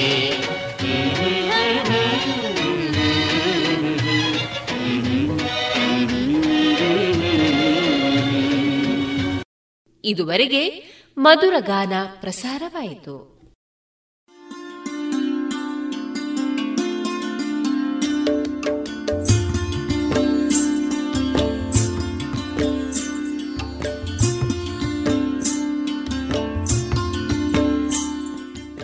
ರೇಡಿಯೋ ಪಾಂಚಜನ್ಯ ಸಮುದಾಯ ಬಾನುಲಿ ಕೇಂದ್ರದಿಂದ ನಿಮ್ಮ ಕಾರ್ಯಕ್ರಮಗಳು ಪ್ರಸಾರವಾಗಬೇಕೆ? ಹಾಗಿದ್ದರೆ ನಮ್ಮನ್ನು ಸಂಪರ್ಕಿಸಿ. ನಮ್ಮ ದೂರವಾಣಿ ಸಂಖ್ಯೆ ಸೊನ್ನೆ ಎಂಟು ಎರಡು ಐದು ಒಂದು, ಎರಡು ಒಂಬತ್ತು ಎಂಟು ನಾಲ್ಕು ಒಂಬತ್ತು ಒಂಬತ್ತು.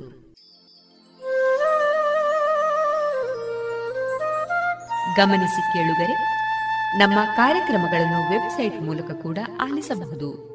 ನಮ್ಮ ವೆಬ್ಸೈಟ್ ವಿಳಾಸ W W W dot radio Panchajanya dot com.